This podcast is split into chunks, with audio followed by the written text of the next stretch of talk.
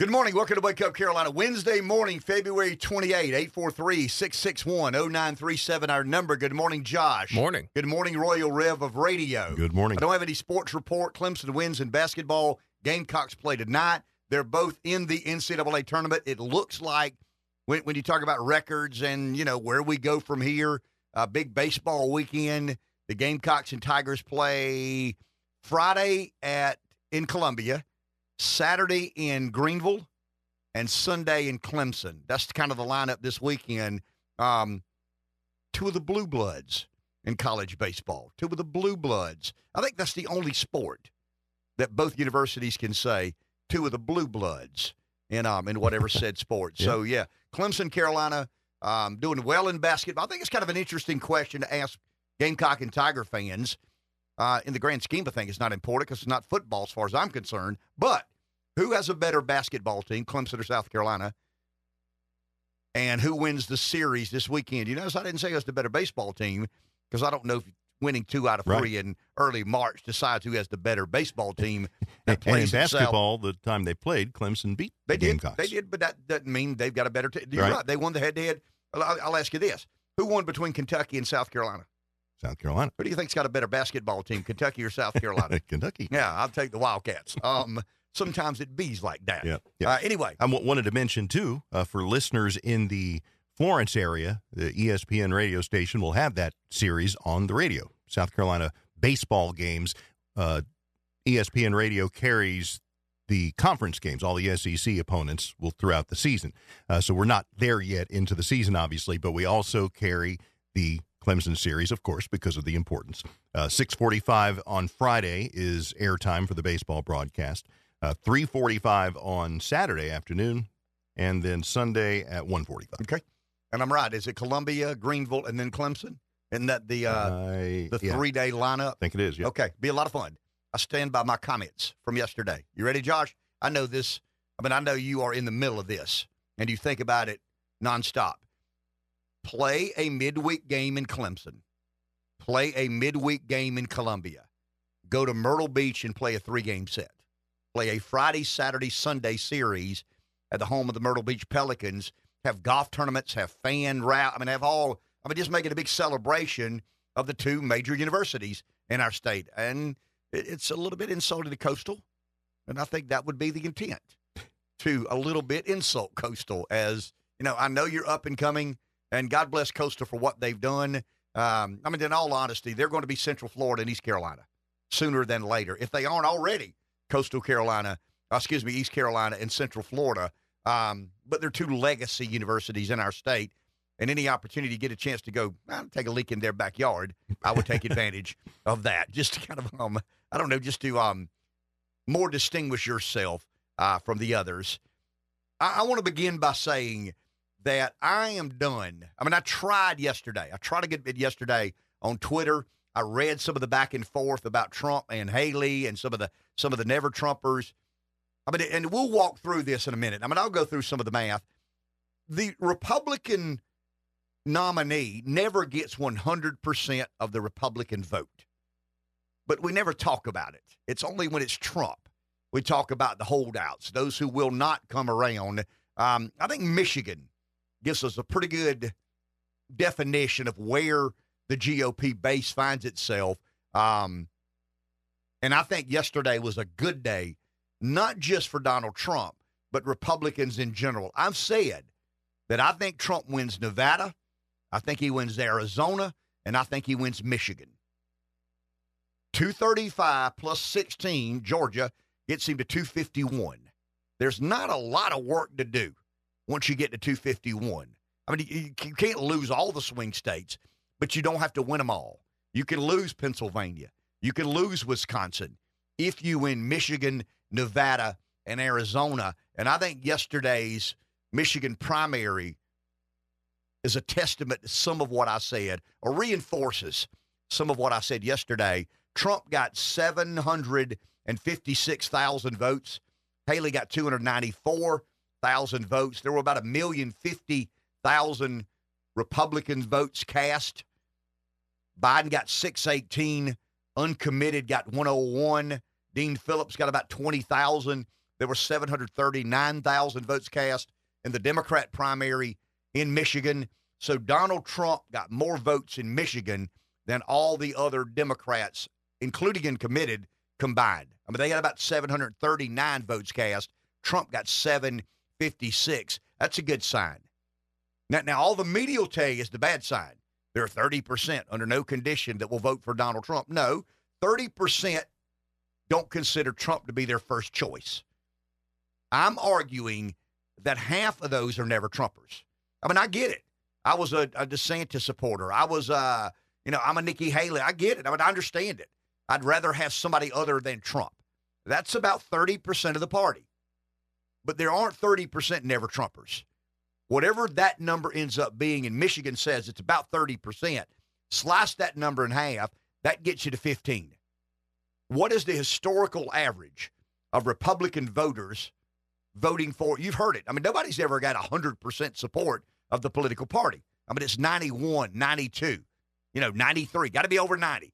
I mean, you know, the, the Republican nominee has to get over 90% of the Republican voters to come back. That's I mean, crazy.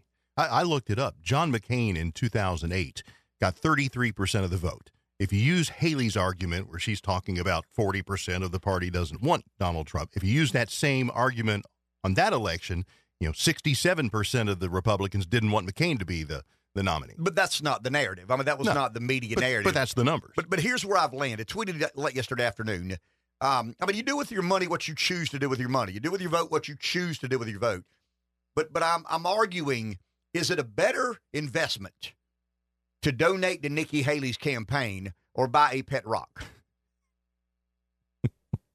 pet rock kill a snake.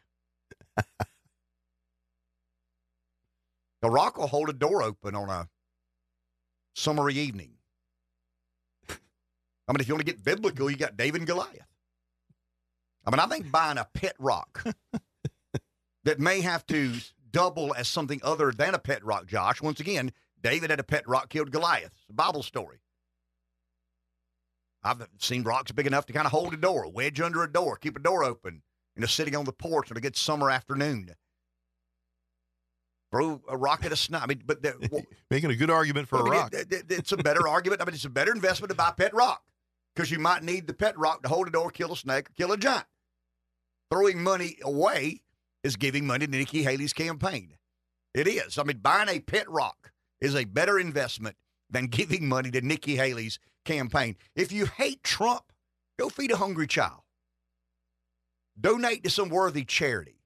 Stop. I mean, you- you're entitled to do with your money what you choose to do with your money. And God bless the Wall Streeters and God bless the corporatists. I mean, they made enough money to throw money away on something other than a pet rock. And Nikki Haley, I tell people all the time, got to call and we'll get there. I tell people a lot. When I ran for office, I had a seven minute speech, a nine minute speech, an 11 minute speech. I had a 15 or 16 minute speech. I didn't have a speech when I get when I got beat by 30. I didn't have a speech when I got beat by 20. I mean, Haley's campaign has been reduced to, hey, give me that speech out of our catalog when we get beat by 20.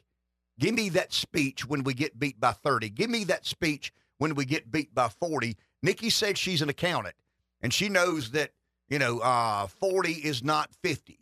Well, does she know that 26.4 is not 40? Is not 30? I mean, it's just, it's ridiculous that Haley continues to insist on remaining a candidate, but it's her prerogative.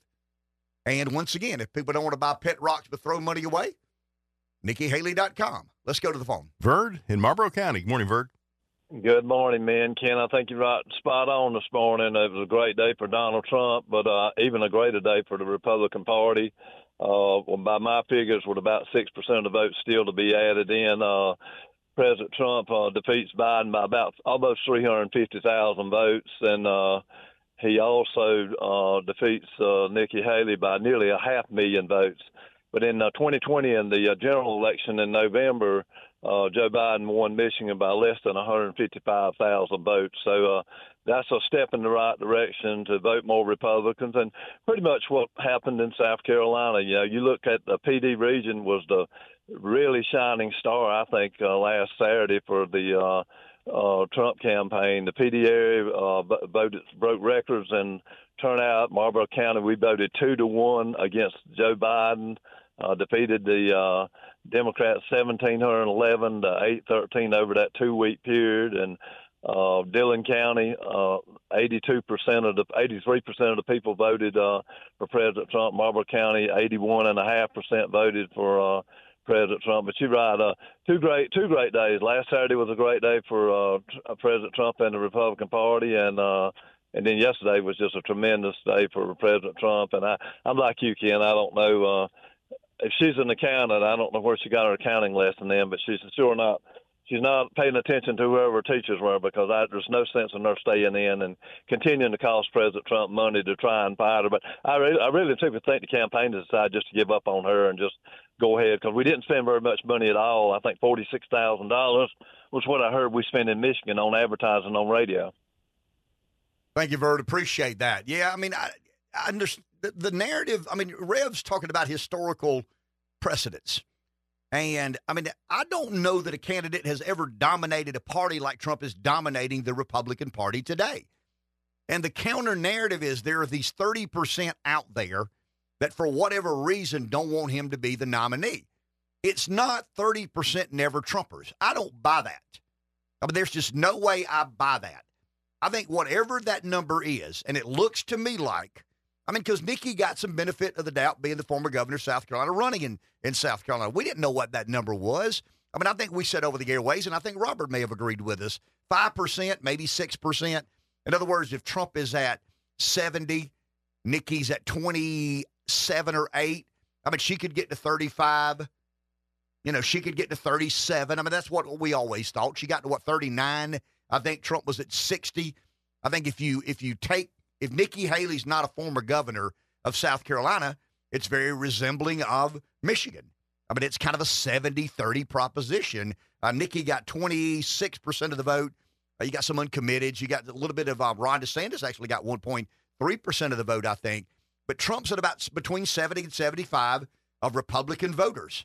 Um, I mean, I think he's closer to 75 with Republican voters. I think independents probably like Haley a little more than they do Trump. I mean, the question that nobody's asking do independents like Biden or Trump? I mean, nobody's asking that question. All we're hearing is independents prefer Haley over Trump. Okay. I mean, let, us say you're right. Let's say independents prefer Haley over Trump. Do they prefer Biden over Trump? I mean, we're not talking about that, but there's so much. It's just it's bizarre to me. And I mean, if people were dumb, and some are, I mean, I understand, you know, just saying dumb things about this election. If you're dumb, but but but most of these folks aren't dumb. I mean, they, they're they're politically literate. They understand what's happening. They just refuse to accept it. And and I want to go back and maybe Verd could have answered. I want to go back and see what is the historical average of Republican nominees convincing Republican voters to come back in November and cast a ballot in their favor. Primary skin people up, and some people don't. I mean, they, they just don't move on. I mean, the, you know, some of the George H.W. Bush, I got to believe there was some George H.W. Bush voters that didn't show up for Ronald Reagan. I don't know what that, I mean, I think it's about 92 or 3%, somewhere in the neighborhood of 92 or 3%. Let's say my math is right, and 25% want somebody other than Trump to, no, yeah, 25% want somebody other than Trump, and, and half are never Trumpers. That's 12 and a half. That's higher than average but that's nowhere near what the media's narrative is. I mean, the media, Donald Trump is going to win Michigan. I mean, unless something crazy happens, I said it yesterday morning. I feel more confident today when you look at the data, when you look at the turnout, when you look at the the, the state of the Biden campaign, when you look at where Trump is. Um, you know, all the Haley supporters aren't coming over to support Trump. I understand that. I mean, he's he's a controversial political figure. But yesterday was a good day for Donald Trump even more so because it was in Michigan. And that's a state that I think he wins. I don't trust Wisconsin. I don't trust Pennsylvania. Not that I trust Michigan. I just think Donald Trump is in a good place to win Nevada, Arizona, Michigan. I've already got Georgia in the column. Um, and what do you make of the trial? The the trial about the trial. Uh, Fani Willis, her uh, paramour, and now Obo who's her law partner, I mean, he basically said, I can't remember if I lied. I mean, that may be one up on Clinton. Clinton said it depends on what the definition of is is. My man yesterday, Hot Atlanta style, said, I can't remember. I don't know if I told a lie or not. How do you not know if you told a lie or not? You That's couldn't called- write this stuff if you were writing it- it's a story. It's hot Atlanta style. I mean, that's what it's hot Atlanta style. Take a break. Back in a few. Okay, the Michigan polls closed. Some of the Michigan polls closed at nine. Newsflash: I get up early. I go to bed early. So I've not heard some of these news reports, but I want to. We'll listen together. Um, most of you probably didn't go to bed as early as I did, but um, but Josh NQ, I want to hear what um John King. I see it, something on Twitter here today. CNN in shock on how many people in Michigan voted for uncommitted. Let's go here, not live, but um, a replay from yesterday on CNN. This is what Joe Biden received. Again, forgive me, 1,141 votes. Dean Phillips, 54 votes. And uncommitted, make sure I get this right, 3,703 votes. So that's a wow if you look at it this way. This is 23%. and this is 75%. Um, and so this is just the city of Dearborn, but that is where the biggest pocket of the Muslim American, the Arab American population. This is a place President Biden carried big time in 2020. This is key to his chances of defeating Donald Trump in Michigan again. So why is the hmm. debate not the Muslims not turning out for Biden? I mean, you've not heard that. I mean, did you hear John King in real? Wow, let me make sure I get this right. yeah, he, before he wrote it, he looked at it. So seventy-five percent of the people in Wayne County, Dearborn, didn't vote for. I'm telling you, the combination, and Biden's going to have to side with Palestine. And when he sides with Palestine, he hurts himself with a lot of the Jewish vote. Uh, it's pandering. I mean, he's he's he's a he's a just a kind of a mean, nasty old man, and that's who he is. And he's going to have to make some of these calculated political decisions. And he's never had much of an ability to do that. And now he has none of the abilities to do that. And when you try to be all things to all people, but once again, that's stumbling on a narrative. CNN didn't set out to prove to you how many, you know, what kind of problems Joe Biden has. They stumbled on that because John John King said, "Wow, I mean, this is seventy five percent of the vote that were uncommitted." Now, I don't think they vote Trump. I mean, not for for the lot. There's no way they vote Trump, but they stay home. I mean, it would be the never Bideners, so to speak. You know, Biden won't do right in the Palestinian Jewish conflict or Israeli conflict, so we'll stay home. That has not been a part of the narrative. It's been about all Trump's issues regarding the never Trumpers. And I want to say this. I mean, I've tried to be respectful. I mean, I really have. And, I want to go back to the question we asked yesterday. But I'm I'm to the point now in my life to the never Trumpers, do what you got to do, man. I mean, just do what you got to do. You know, if you're never Trumper, uh, we know who you are because every chance you get, you tell us. You know, you're a never Trumper. I mean, it's something. I guess there's something cathartic or therapeutic or I don't know in your mental makeup that requires you to let the public know, you know, loudly and proudly, I'm a never Trumper under no circumstance or condition will I vote for Donald Trump. Fine. I mean, you you you you're entitled to that right. There is no doubt about it. But I'm to the point now, instead of trying to reconcile, you know, kiss and make up, you know, let's move past the primary and get to a better place and prepare for the general. I'm just to a point now where do what you got to do, man. I mean, for every never Trumper we don't have, we'll go find somebody else. You know, we'll, we'll go find another blue dog Democrat who's historically been a member of the working class and believed that the Republicans were for the wealthy elites and corporate America and globalist and intervention. I mean, we'll go try and convince them because we're not going to convince you that Trump is beneath the, di- excuse me, he's not beneath the dignity of the office of president. Um, but but I will say this, Josh, and I want to get back to something. Several of you took exception with what I said yesterday.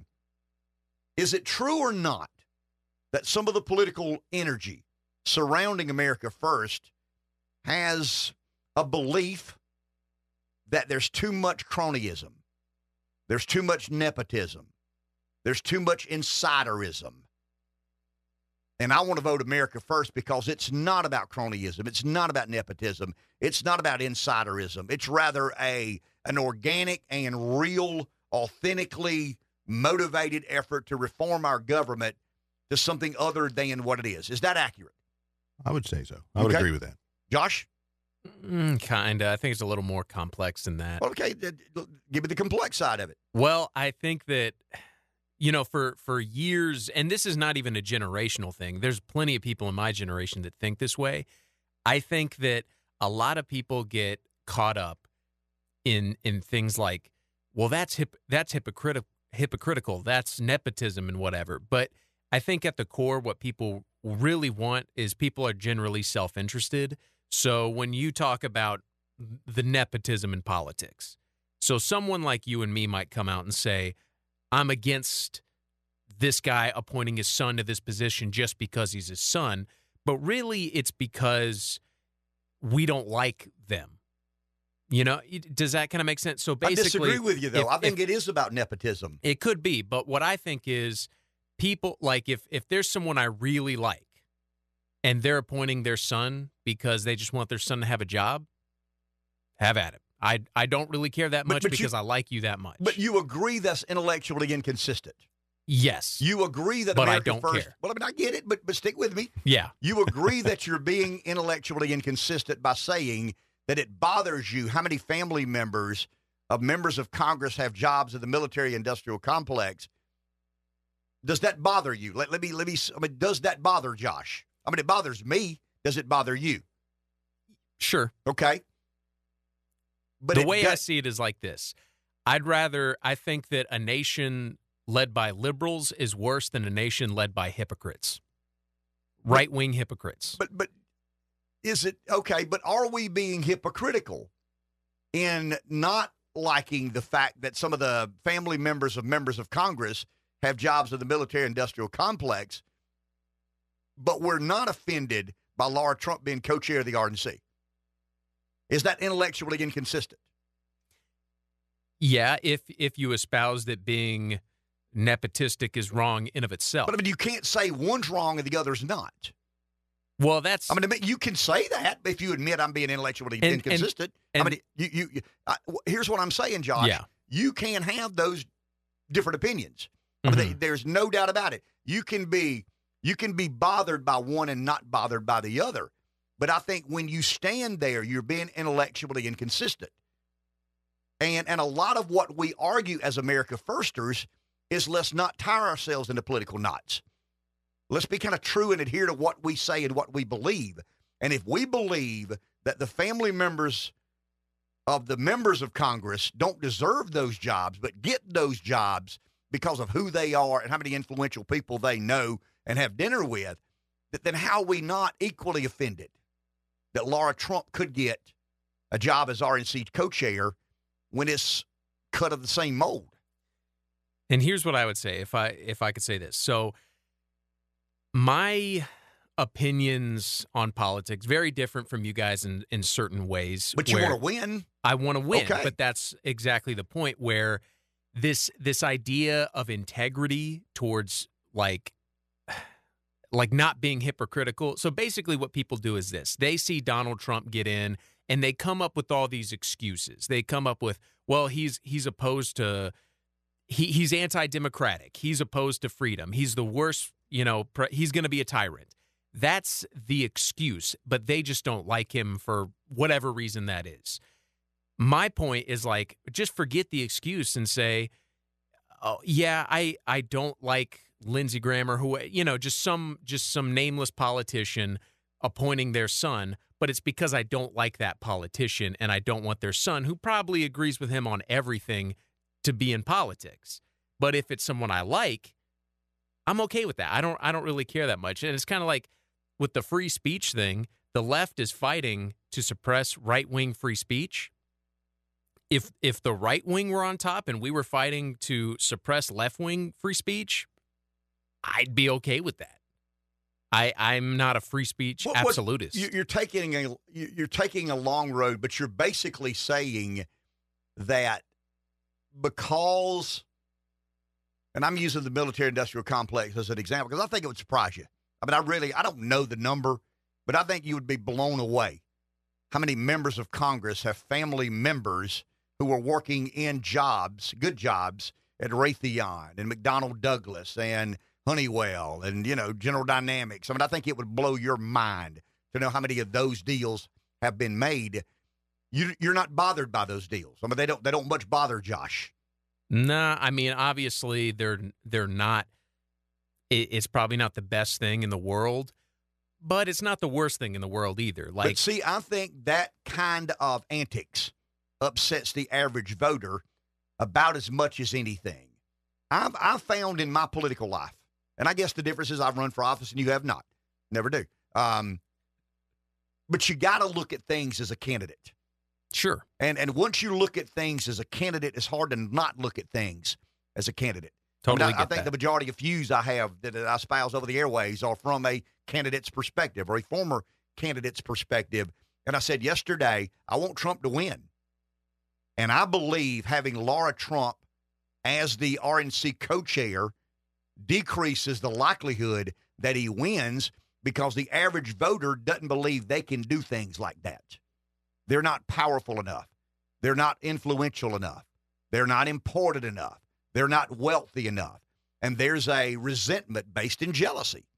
I mean, I'm just being honest. It's based Sure. in jealousy. I mean, it's one of the truest and rawest human emotions we have. That sometimes in my life, I'm jealous. I mean, I don't like to admit I'm not jealous of that. Uh, let me, that's kind of, um, anytime you say I'm not jealous about that, I'm going to pat you on the back and admit you're jealous about that. Normally, not all the time, but normally, uh, to some degree. I'm not saying I'm overwhelmed by jealousy. I'm consumed by jealousy. But but I think voters are not Vulcans, and they're not logically thinking through some of these things. And I think there's a an independent voter who is not a never Trumper. I mean, a never Trumper is a never Trumper, but an independent voter that says, "Wow." I mean, the Trump crowd accuse the other side of insiderism, nepotism, and cronyism, but he just figured out a way to get his daughter-in-law chairman of the RNC. I, I, I just think it hurts him with independents. And I, I get what you're saying, and I just don't think it weighs that much on the It on may the not, but it's scale. not going to have to weigh much. and and the the deal that that how, you how, how many votes do you think will decide the election? Yeah, very few. I mean, I of a- get what you're saying. Out of 130 million, we're going to really count the last 25 or 30,000. I mean, I can't argue with that point. You don't want to take a chance to lose even one vote, as close as these things are, and as close. that- I mean, you make a great point If there. I thought Trump was running the table, and I thought Biden was was was uh, zero chance of winning, make her the co-chair. But to me, the the offensive thing is all the secret deals where the secret family members are, you know, working for these military contractors and making money that their relative has, you know, it, that that that is conflict of interest. It is nepotism. It's all of that bad stuff. I'll say this about the Trump thing. Her name is Trump. He put her out there. She has to be voted into that position you know, at the end of the day, and she might be darn good at it. I don't know. She may be. But your point is well made too. Fair enough. Let's take a break. We'll be back in just a few moments. Intellectually inconsistent and proud is our new moniker here this morning on Wake Up Carolina. I want to go Hell back yeah. because I'm not trying to. I, mean, I think it's a fun debate on I mean, this. it's an subject. interesting debate, and I think it plays into the human psychology of elections. I mean, it, it's a bigger issue than Laura Trump being co RNC or co chair of the RNC. It's more about the human psychology of a voter. And Josh is saying, basically, I mean, I don't put words in his mouth, but you know what Josh said to me? If I like them, I don't care what they do. Is Trump that could shoot accurate? someone on whatever Well, street I mean, he said, if- and I'd still vote you for him. basically said, if I like the guy, lady, and think he, she are doing a good job, I don't much care what they do on the periphery. Um, you know, I elected them to do a job. They're doing a good job. I support the job they're doing. They're doing it kind of the way I'd like to see it get done. You know, put put your sister, daughter, or mom, or daddy, or whatever. Do whatever you you've got to do. I'm just saying, voters at times aren't very rational. Sure. And, and Trump has some blind spots. And one of his blind spots is people believe he's the most arrogant human being they've ever met. And he doesn't have to play by the same rules that everybody else does. And that feeds into that psychological part of who you vote for or not.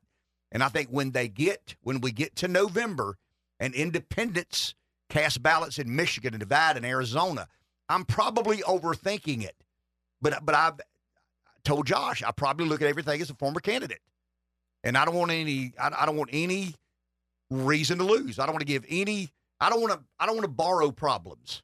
We're gonna have enough problems to begin with. I mean, there are enough pitfalls. I mean, you got demographic challenges. You got you know they've got a big voter turnout machine that we're so nervous that we can't match its intensity. I mean, I'm thinking about everything that could go wrong. That's something I'm in control of. I'm in control of basically saying to the RNC, hey, let's take a pass with Laura being the co chair. Let's find somebody who's not named Trump as the co chair. I think Rev made a good point. She may be spectacular at it. I mean, I think she's an NC State graduate, um, got a degree in some sort of international culinary. I mean, I read that yesterday because I wanted to know. Well, I just wanted to know. Okay, you Yeah. want to be the RNC co-chair? Where do you come from? What are you about? I mean, other than being the you know the daughter-in-law of one of the presidents. Excuse me, the daughter. Excuse me, the wife of one of the president's very public um, kids. Wh- what have you done to suggest you could do this job? Um, I'll be cynical. You ready? I mean, it wouldn't surprise any of us if her job as co-chair was to figure out a way to, when she's in the room, funnel money to pay legal expenses. I mean, I don't think anybody would be shocked by that. And I think the caller later in the show yesterday, when we were discussing this issue, made a good point about who Trump can trust. Obviously, he can trust his daughter in law, right? So having somebody that he can trust, because there's so many people that have been in the orbit that you know turned out he wasn't able to trust. The Does- leaks does, and the does things. trust mean do what they want him to do? I'm gonna be contrarian Mm-hmm. here for a second. In Donald Trump's world, when he says, "I want to be able to trust Dave Baker," you know what Donald Trump is saying? control. I want uh, bingo. I mean, and I, I I don't think you should shy away from that. Mean, that that's been his world. He's Yeah. been in control of things for the majority of his life. So when when when he's got so much at risk, and so much of his, you know, I, I don't know, life. I mean, he's got a lot invested in three presidential campaigns. I mean, his livelihood is at risk in New York. There are a lot of things kicking in this guy's world. So when Donald Trump says, or when Rev says, you know, Trump wants somebody he can trust, I hear Rev say Trump wants somebody he can control. And when the money comes in, the money's doled out. Could Trump have Laura Trump in the room when a hundred million dollar donation shows up in the name of limited government and it's supposed to be allocated to 20 different members of Congress, 10 different senators get their share. Uh, the presidential campaign gets its share.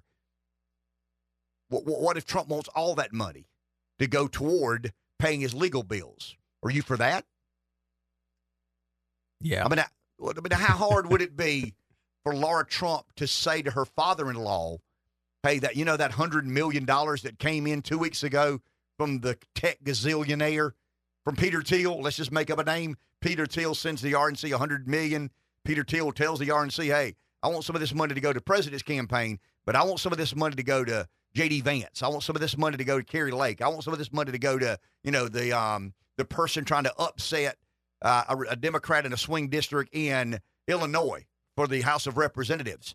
And Laura Trump says, hey, that's what they want to do with the money. And Trump says, yeah, but I'd rather get all the money and pay some of these legal bills. I mean, we're flying the flag of the Republican Party higher than anybody. I just think you're asking for problems. I think it's self inflicted. If she is the RNC co chair, I think it hurts his chances of being elected. I don't think it's a big deal, but it doesn't have to be a big deal. It doesn't have to be a big deal. What if Joe Biden told the DNC he wanted his granddaughter to be co-chair of the party? What would you think about that, Rev? I mean, what would you think about that, Josh? You know what you'd think? You'd say, man, that's nepotism to the nth degree. Good land. I mean, you're talking about a criminal enterprise, really? I mean, we're going to allow, we can't excuse Trump. I mean, we, on, on some of these things, he's wrong. And I think advocating for his daughter in law to be the co chair of the RNC is wrong. Let's go to the It's, phone. it's an unnecessary, possibly inflicted damage. It's just self inflicted to me. Let's not do that. Mike in Darlington. Good morning, Mike. Uh, yeah, that I that uh, very well could be a self-inflicted wound, but he needs somebody he can trust while he uh, runs out and tries to lead everybody to a mud wrestling match, and that's all there is to it. But uh, Does he need somebody he can trust or somebody he can control? Well, I think it's a mix with him. I mean, he's obviously an alpha leader leader type. Uh, yeah, that's uh, that's part of his makeup. But I think he needs both. He needs both. But uh, absolute control is not the thing. Uh, uh, can he be taught? I think his behavior in this campaign has shown that he can learn from past mistakes because I, I think he's paying a little bit more attention to the uh, people that know what they're doing as far as uh, running for uh, political office this time, and not not just going on its instincts, which are surprisingly right a lot of the time, but not all the time. He needs some sort of a moderating effect. And there, there's two ways of looking at things. You look at it's like Sherlock Holmes. He looks at the evidence and says, "Oh, Moriarty, the bad guy, did it." And then there's the people that say, uh, "Well, there was a crime committed here." Uh, let me see. Uh, there's, there's a bad guy over there. Let's find a crime to uh, convict him of. And so that it's the difference between induction and deduction, and that.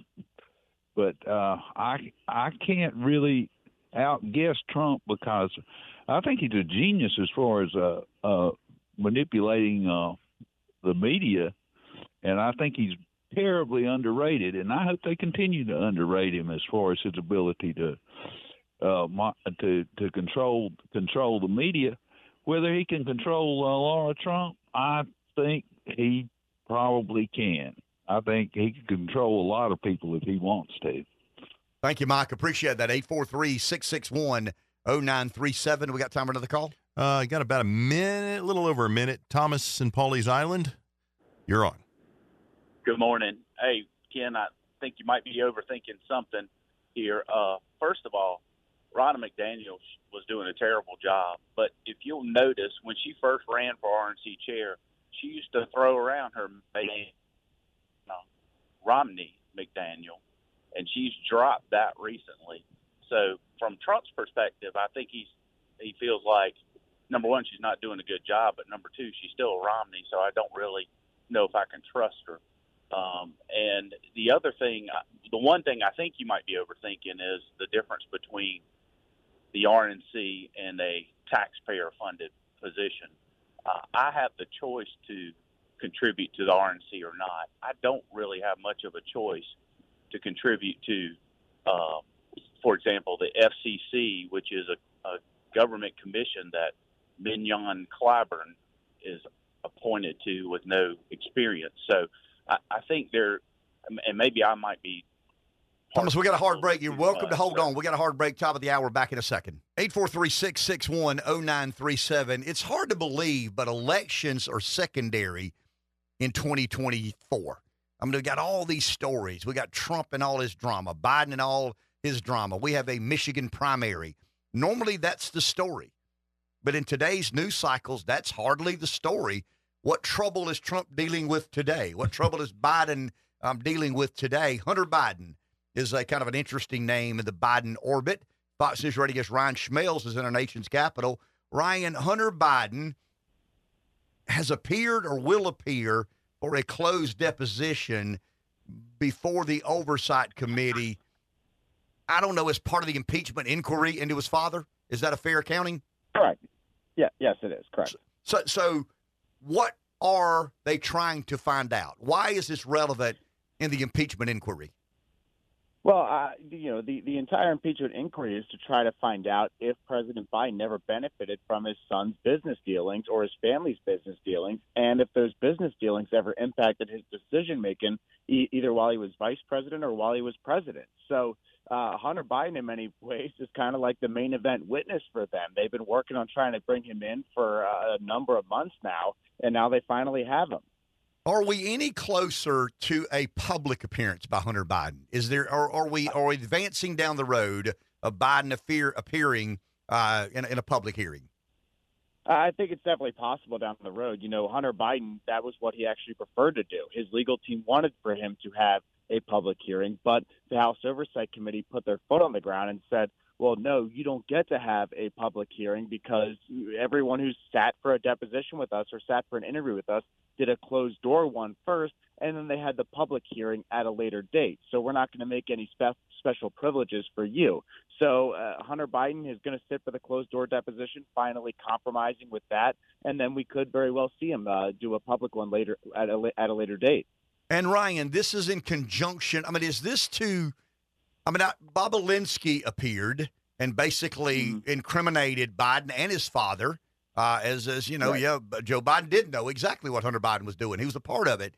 Do we expect Hunter Biden to deny what Bobulinski says? I wouldn't be shocked if he does. You know, some of the Republicans I've talked to about this do not ex- expect Hunter Biden to be the most cooperative witness in the world. Uh, you had James Biden, the president's brother, last week deny that the president had any uh, involvement in the family business deals. So there's a lot of different uh, testimonies that, but I think there definitely will be that attempt to try to tie Hunter to this. But whether or not he either answers questions or takes the the plea of the fifth, I think it's all up in the air right now. Thank you, Ryan. Well explained. Appreciate it, my man. Have a good day.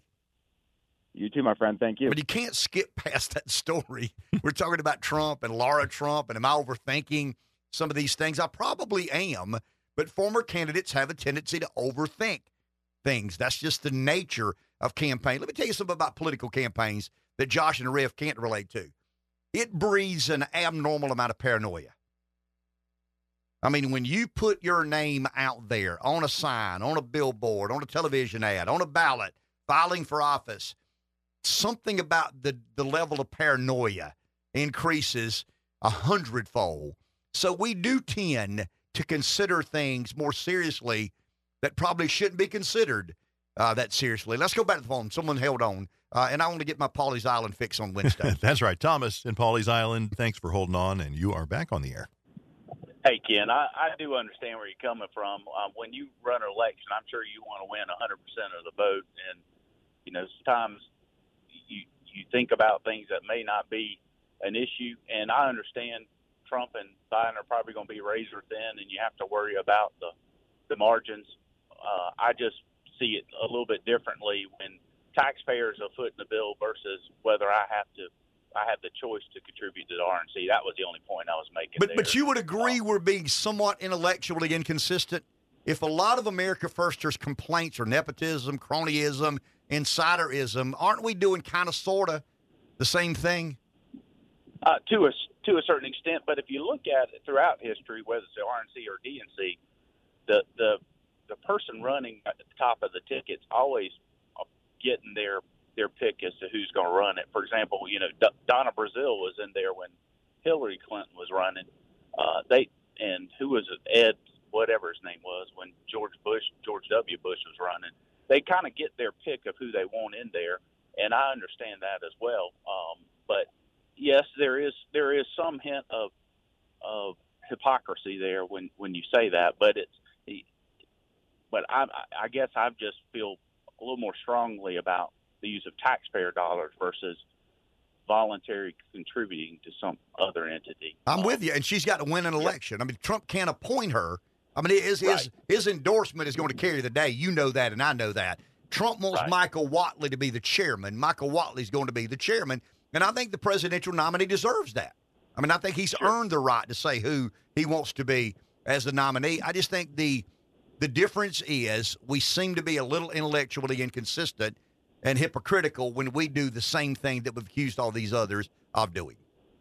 Understood. Fair I, enough. You know, I, I can't argue with that. Thank you. Appreciate it. I mean, it's just an interesting debate, and I think Josh makes a valid point. I think Reb makes a valid point. Thomas makes a valid point, and and I've I've admitted that the majority of my consideration and concern is having run for office before, and thinking about okay, if this does become an issue, um, I mean, I, I, love this saying, and it's not mine. I mean, I, this saying didn't originate uh, in Pamplico, I don't think. But when I got elected to county council, there was a certain person I'd go see occasionally when I wasn't real sure about the uh, the politics of it. I mean, I knew what I wanted to do, and I knew what I felt was right, but I wanted to make sure I was thinking about everything.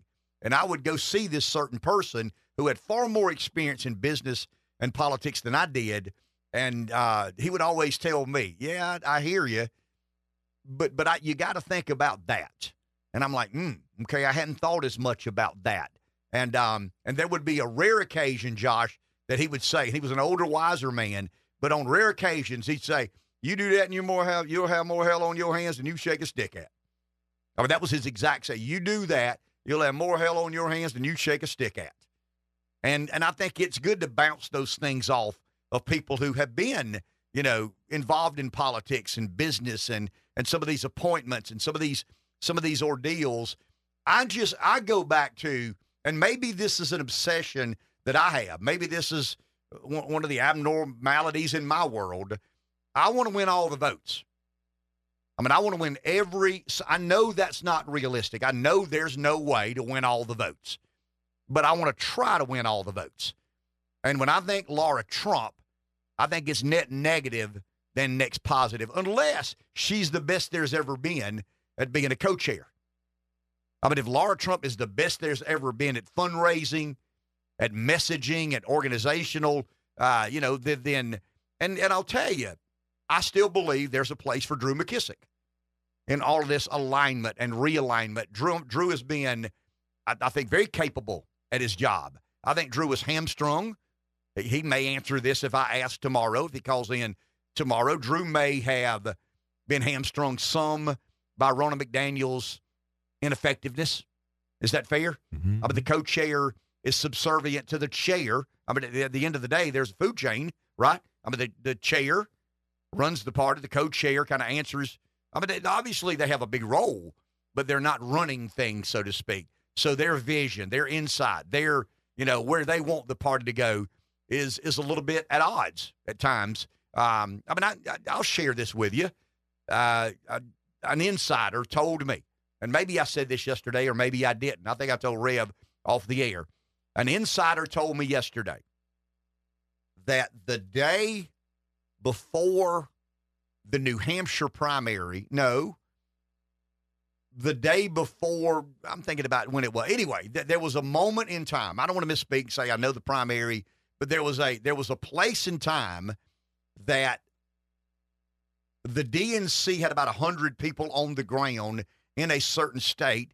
The Republicans had about 80 people on the ground in a certain state. The 100 people the DNC had on the ground in that state were knocking on doors the evening before the primary. They were filling vans up with gas. They were doing everything they could to orchestrate a high voter turnout. The 80 members of the RNC, about half were at a real ritzy restaurant enjoying lobster and steak. Hmm. and nobody knows what the other half were doing. Well, that's kind of the wine and cheese Republican Party that we grew up with. And while the Democrats are there to the last moment, making sure they've dotted I's and crossed T's, the McDaniel led RNC was just as not as vigilant about voter turnout and winning elections as the DNC was. Let's go to the phone. Breeze, good morning. Hey guys, again, again, here's my point too. Again, if you know this happened, they know this happened, and I mean, your guys. I mean, yeah, you got connections, but the point I'm making is they know what they're doing, and they aren't, and, and they aren't trying to fix it. I mean, here's my concern. Okay, so you got Joe Biden, who got uh, it was um, who won last last time by less, you know he, he stole it. I, I, I, you can't, but I, he stole the damn election. With the Democrat Party and the and the cathedral stole it. He has not done any campaigning at all. The election is what month are we in right now? We're, we're about March, right?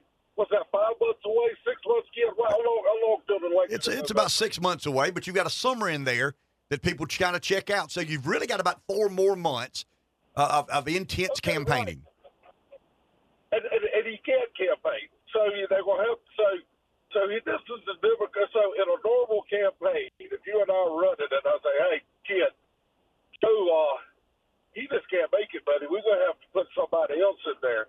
And you say, "All right, well, everybody's gonna check out for all this stuff. what we'll do is we'll have a convention in August, and we'll pick somebody." And we'll make them our nomination. And I'll say, kid, how in the hell are we going to win if the guy can only campaign or woman can only campaign September and October. He said, I don't worry about it, Breeze. We already got it covered, man. So in theory, they could call me up tomorrow and say, Breeze, sit tight. Uh, you might need to get out of the uh, trading business because I think we're going to make you president in November. I mean, it, I mean that's what it's. I mean, what world are you living in to where the president of the United States, the future president of the United States, gets nominated by their party? Nobody has hasn't done one bit of campaigning, not one bit of campaigning. I mean, if you were to look at, let's say, if Ramaswamy would have won, he'd have done years of campaigning. So the Democrats are going to appoint somebody, and it's exactly two months they're going to do what's necessary to win the president of the United States. And you telling me that's going to be done in a fair and, and, and legit election? That's just like a dictator. That's just like these commie dictatorships. And ten times they just he's going to be appointed, or she's going to be appointed president. And, it, and they act like there's not a damn thing we can do about it because we're eating lobster, I guess are we're getting paid off to Steve Lobster? So I said, hey, you know, whatever's happening, it's, it's just stinks the hell back. But Bree, thank you, Breeze. Appreciate it. And that goes to Whatley. I mean, let's take a break and come back. But I think the reason that Trump is so convinced Whatley's the right guy, I mean, he's a lawyer by education, but he's one of these guys who believes that what Breeze said is the way forward. We're, we're not electing presidents on election day any longer. Can we build the infrastructure to, to, to, to match the Democrats on unsupervised mail in ballots, unsolicited mail in ballots? Chain of, I mean, that's where we're behind. I mean, that's where the Republicans have lost their way. They just, I mean, you know, I guess it's romantic nostalgia you know, th- there's a lot of beauty in standing in line on election day. And I mean, it seems like they believe that vote cast counts twice. It doesn't. I mean, the, the, the vote that the Democrats harvest counts once. The vote that you wait in line for two hours cast. There's no intensity value. I mean, you may be intensely loyal to the process and go on election day every year and stand in line for two hours to cast a ballot for your favorite politician. It counts as one. It counts as one. Take a break. Back in a few. 843 661 0937. I'm being very intellectually dishonest when I say that we should be deeply concerned about who the RNC chair is, who the RNC co chair is. They don't need to have the same last name as the presidential nominee. When I believe, as Breeze does, it's all about unsupervised mail in ballots. I mean, it's not about messaging. It's not about faith. It's not about family. It's not about CPAC. It's not about, you know, George, it's all about turning out the vote. I mean, that's what we've done to the election process in America today. We've made it an election season instead of election day. I mean, I'd love to see us get back, Josh, to casting ballots on the day of the election, maybe the day before, you know, a, a, voting election two day. I don't know, just if you can't go today, can you go tomorrow? But you're going to cast your ballot in person. Someone's going to witness you cast that ballot before it's counted. I think that's better for democracy. I think it's better for a representative republic. But that train has left the barn. That horse has left the station, and we ain't going back. I mean, we're just not. Um, any attempt to go back to some model of that is going to be voter disenfranchisement. It's going to be voter suppression. Um, I just think you've got to, and I think the RNC has decided this now at the request of Trump and maybe that's why Whatley, I mean, as general counsel of North, he's the chair of the Republican Party in North Carolina. He's a former energy lobbyist. He's a lawyer by education, but he's really, really, really aggressively gone after voting impropriety. I mean, that's kind of his claim to fame. Um, now, going after voting impropriety is also called voter suppression. I mean, in the other circle, I read a story on MSNBC a day or two ago about, you know, it's dangerous, perilous times ahead if the Republican Party nominates Michael Whatley. Well, they've nominated, they don't nominate, he offers himself for consideration, and he did that yesterday. I mean, he announced his candidacy as a for the RNC, and normally it doesn't matter. I mean, you know, most times I'm going like, hey, Trump does his thing, but but I don't think Trump can do his thing separate of the RNC because the RNC is going to have to be the infrastructure that matches the Democrats in driving voter turnout. I mean, we live in this unsupervised mail in ballot era. And the Republicans under McDaniel just never bought into that. I mean, they still believed it was messaging and quality of candidate and, you know, fundraising and banners and and Saturday morning breakfasts with candidates. I mean, all that goes into the the devil's brew, but it's all about turnout. And it's not driving turnout, it's finding turnout. I mean, it's going to meet people where they are. And and I said yesterday, and Rev kind of chuckled, to me, Michael Whatley's success or failure is going to be predicated on when the Democrat harvester shows up at a drop box in Michigan or Pennsylvania at three o'clock in the morning with 2,000 ballots, he has to wait on a Republican operative to get out of the way. I mean, the Republican That is operative funny. is, shoveling a thousand ballots in the box before the Democrat can shovel his thousand. I mean, I'm not. It's not good for democracy, and it's not the best way to choose leaders. But it's where we are, and the RNC buried its head in the sand. And you know, you you can. Bree said they stole the election. I don't say that. That there there there are two choices in my opinion. They either bought the election, or they stole it fair and square. Now we can argue the constitutionality or not of some of these states and what they did, and you know their, their state's constitution prohibited some of these office holders from doing things they did in relation to um to managing their elections in said states. But but I you know crying over spilled milk is not going to win the next time. In, in other words, trying to get the Philadelphia General Assembly to hold, or excuse me, the uh, the Pennsylvania General Assembly to hold somebody in Pennsylvania responsible for doing something that gave Biden an advantage and may have cost Trump that state. I mean, do you really believe they're going to undo that? No, I mean they- they're not. They they know they're stretching the limits of interpretation of their state's constitution, but they're not going to undo that. I mean, it worked. It worked in Georgia. It worked in Pennsylvania. It worked in Wisconsin, and it worked in Michigan, and it worked in Maricopa County in Arizona. Arizona's weird. I mean, everything looks to have gone as normal except Maricopa County. In Pennsylvania, in Wisconsin, in Georgia, it was rampant. I mean, it, what, what I mean rampant is statistical anomalies. I mean, you know, in certain areas, Gwinnett County, Fulton County, I mean, there's a percentage of turnout you expect, and the turnout the turnout was 20% above average. In in Pennsylvania, all over the state, I'm talking about heavily Democrat precincts, it's 20% up. The Republican precincts held about their own. I mean, if um if rural Pennsylvania voted at 73%, it was about that 73%. If if um if urban Pittsburgh or Philadelphia voted at 73%, it was 88%. 87, 89.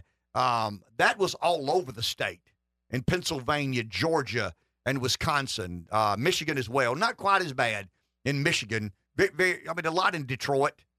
I mean, it happened a lot in Detroit, but in um, but in in in Arizona, everything was fairly normal, except Maricopa County. I mean, that those precincts are where I mean, I'm talking about the, uh, the Democrat precincts. They went from 69% historical turnouts to 79% historical. Uh, you know, 71% historical went to 84% historical. Uh, down. I mean, wh- what what effect did COVID have? I don't know. I mean, I don't think we'll ever know truly. Were people afraid to go to the poll? I mean, it gave somebody an opportunity. I mean, there's no doubt of that. And um, and the Zuckerberg money was the big deal, the 500 million dollars. I mean, you you can. Democrats want to win, Republicans want to win, but I don't know that they're that motivated. I don't know how motivated a Democrat voter is or a Democrat worker is if they're not getting paid.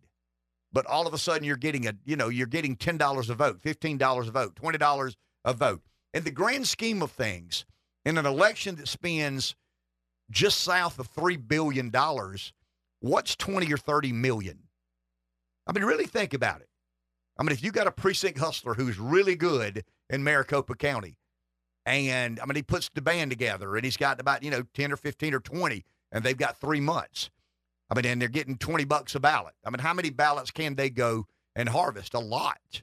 I mean, there's no doubt about that. And, um, and I think the payment, the Zuckerberg money to the American Center protecting civic life and then dispersing that money accordingly.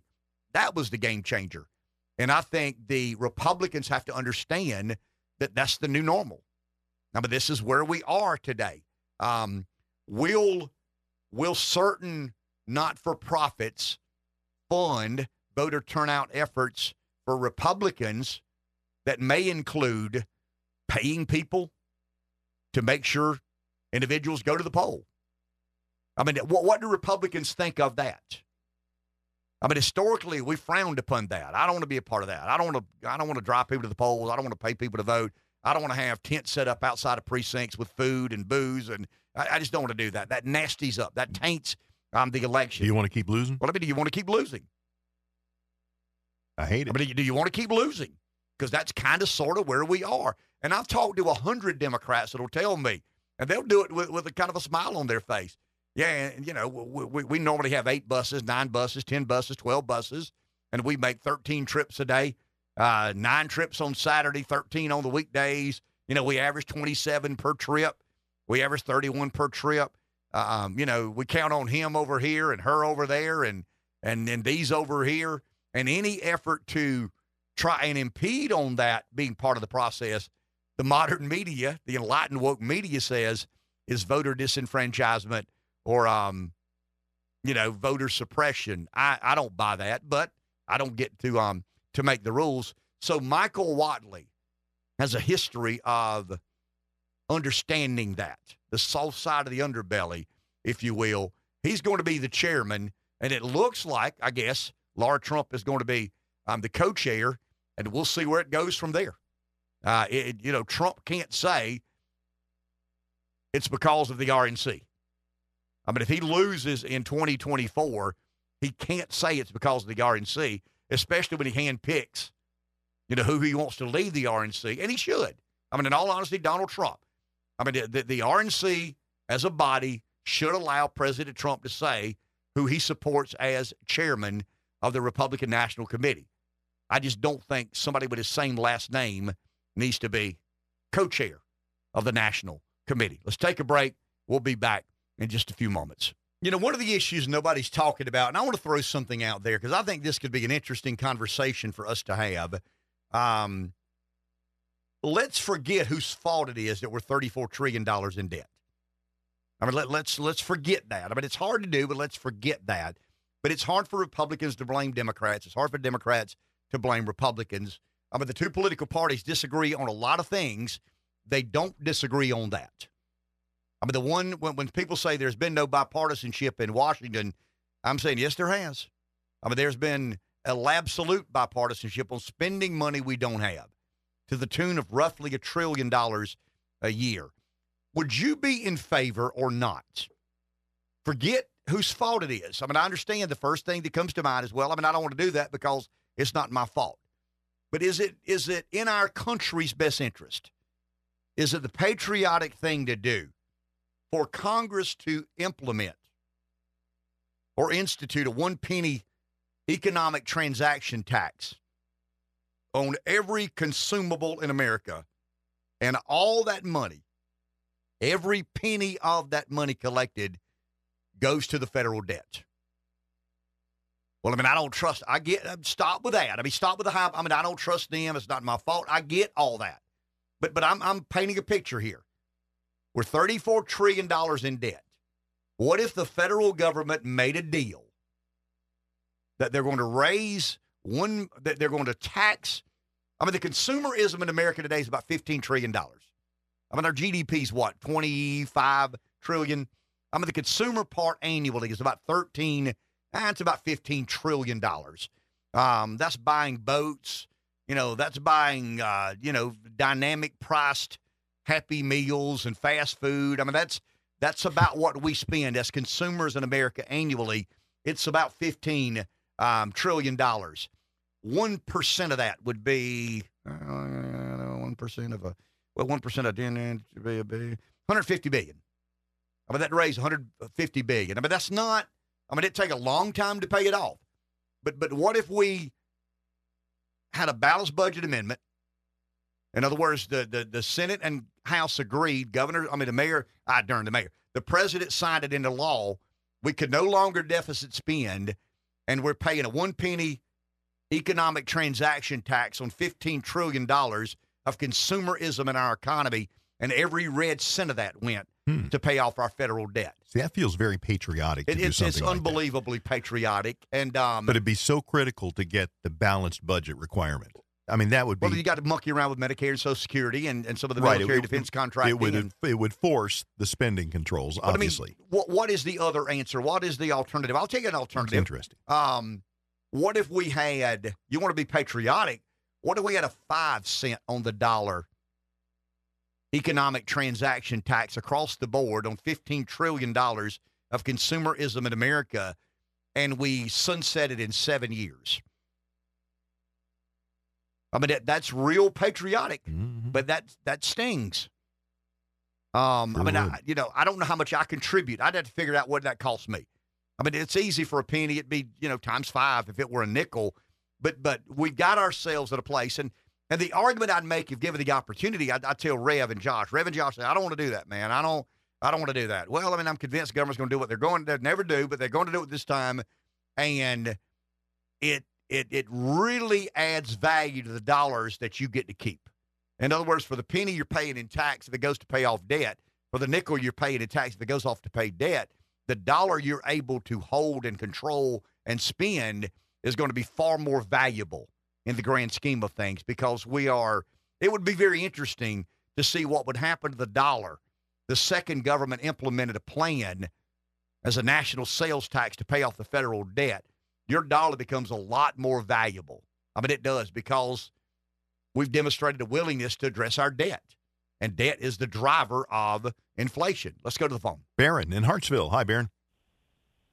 Good morning, guys. Ken, in short, I'm all in, but I think we should take a more holistic look on budgeting in itself. And, you know, people jump in here and say it's balanced budget amendment, but I think there's a better way to do it. I think my answer would be that we need to probably a constitutional amendment or at least some type of supermajority law that states the percentage of GDP off the start that we want to take in in taxes and that we want to spend, right?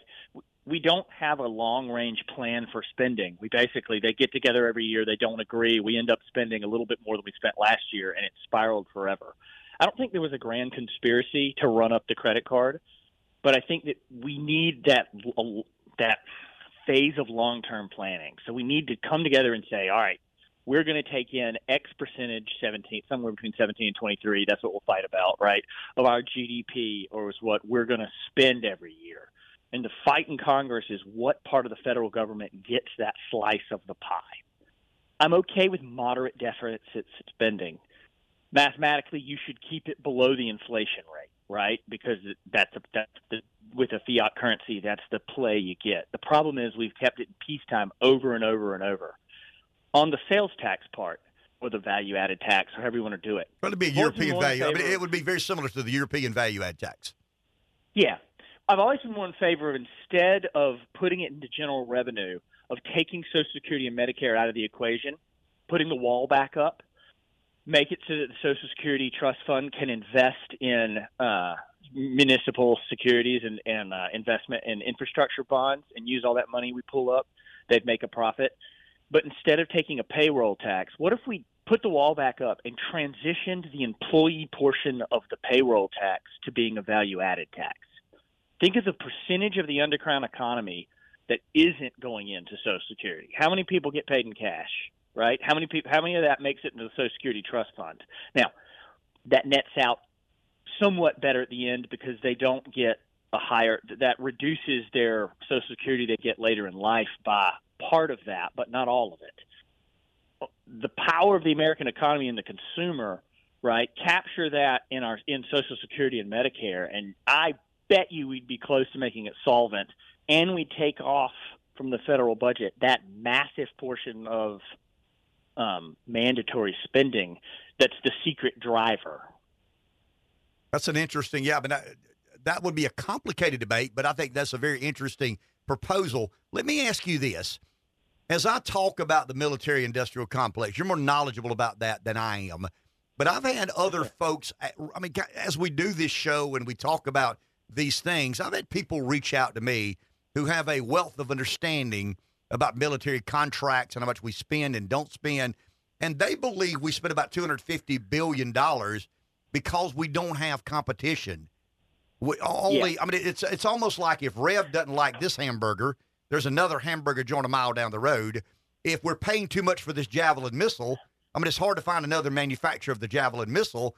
And those monstrosities of defense contractors have good, done a good job of gobbling up some of the upstarts, so, some of the uh, more innovative companies. Instead of competing in the marketplace, they just buy them. I mean, they make them a, a hell of an offer, and they become a subsidiary of Raytheon, a subsidiary of Honeywell, and that's why we're spending nearly 900 billion instead of 650 billion. Anything to that, Baron?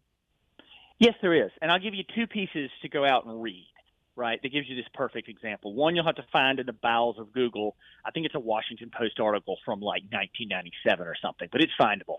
And it talks about after the Cold War, there was a dinner. This is not conspiracy theory, I promise. There was a dinner in Georgetown, I think, between the SecDef or the assistant SecDef, and they had representatives from a bunch of the um, a bunch of defense contractors. And they said, boys, it's time to merge. We're not going to keep up with these Cold War level spending anymore. We're not going to do this. What happened was we went from, it's roughly seven to three, right? So for if there were seven before the early, in the 80s, there are three by 2001. You get the conglomerates, and the, the effective cost because the law of competition is painful to study. That's a huge thing the example of how that of what it should look more like is um, Secretary Lehman. So Lehman was Reagan's first Secretary of the Navy. Lehman came into a problem. Uh, the Carter Navy was basically like not building any enough ships and falling apart, and had this very lack of competition. And the key was the um, the nuclear attack submarine. So they had gone to this system where different shipyards are different, building different parts of it but the engineers in the Navy side were basically had unlimited change orders. This is all complicated to say. Lehman came in and said, nope, canceled the contracts and made the three primary construction yards of SSNs, that's nuclear attack submarines, um, compete one boat at a time. It's a Los Angeles class submarine. It cut the cost by a third and the time to build it by a quarter. That's just an example of things you could do with those efficiencies. That is 100% a problem. But, you know, I will plug that I don't think we yet we need to do that not only for the savings but because of what era we're in in world history right? We have entered another great power competition. I'll argue the Chinese are more dangerous than the Soviets ever were and that we're facing down the next century of at best another cold war. In 1980 fiscal year 1984 I think we spent like five and a quarter or maybe like five and three quarters percentage of GDP on military expenditure. I think we're down into threes right now so we talk about how much money we spend, and it looks like bigger in real dollars. We actually spend a lot less than we did when we had to fight the Soviets. We were getting ready to, you know, the Cold War at its peak in the 80s. All that during an era of this challenge to America, not only just this us in the world, but us at home that we've never faced before. So it's a two-headed dragon. You have to you have to promote the competition again and get the prices down but we also have to have a start conversation of we have 30 something trillion dollars in debt and we need to spend more money on the military and we aren't. We don't have the money right now. Yeah, that's well said. Baron, we got to take a break. We'll be back in just a couple of I want to I want to kind of elaborate on that because I had an interesting conversation with someone who listens to the show is in, has a, a lot of expertise in that field and kind of counseled me on some of the I mean some of the trees I'm barking up are right and some of the ones I'm I'm kind of misguided. Let's take a break, come back on the other side. 843-661-0937. What do you do with a company that manufactures nuclear subs that don't meet a deadline and, and go over budget? I mean, you throw them out and say, "You know, submarine building son of a gun. You get out of my office. I'll find somebody else." I'll to just build go down to the other nuclear, nuclear sub. Yeah, I'll go to the other nuclear sub manufacturer. Next one's free. Yeah, just down the street. I mean, you see where I'm headed. I mean, that, that's a complicated Yeah. proposition, but the person that that tells me these things tells me that those big, huge military contractors they never meet budget, they never meet deadline, but there's not a lot you can do about it. I mean, there, there's not javelin missile manufacturers on every street corner in America. Let's go to the phone. Jay and Nichols, good morning. You're on. Well, part of that problem that you're talking about is that the company that designed the missile still owns all the properties to it. Some other manufacturer can't go out and manufacture it because you can't give them the drawings and say, hey, can you make this widget for me and how much will it cost? Should we change that, Jay? Should we change that? Should we should we do things as a government to bring more competition to the military contracting world? Uh, I'm looking at sort of like the pharmaceuticals. They do the design and development, and they've got the uh, patent on that for five years, and then you can make generics off the same exact patent. Uh, that's a similar thing. But the other problem with it is, is the government pays for them to design the system, but we don't own it. Yeah, you know, the government pays for all the research that leads to the creation of the weaponry, and Raytheon owns the patent.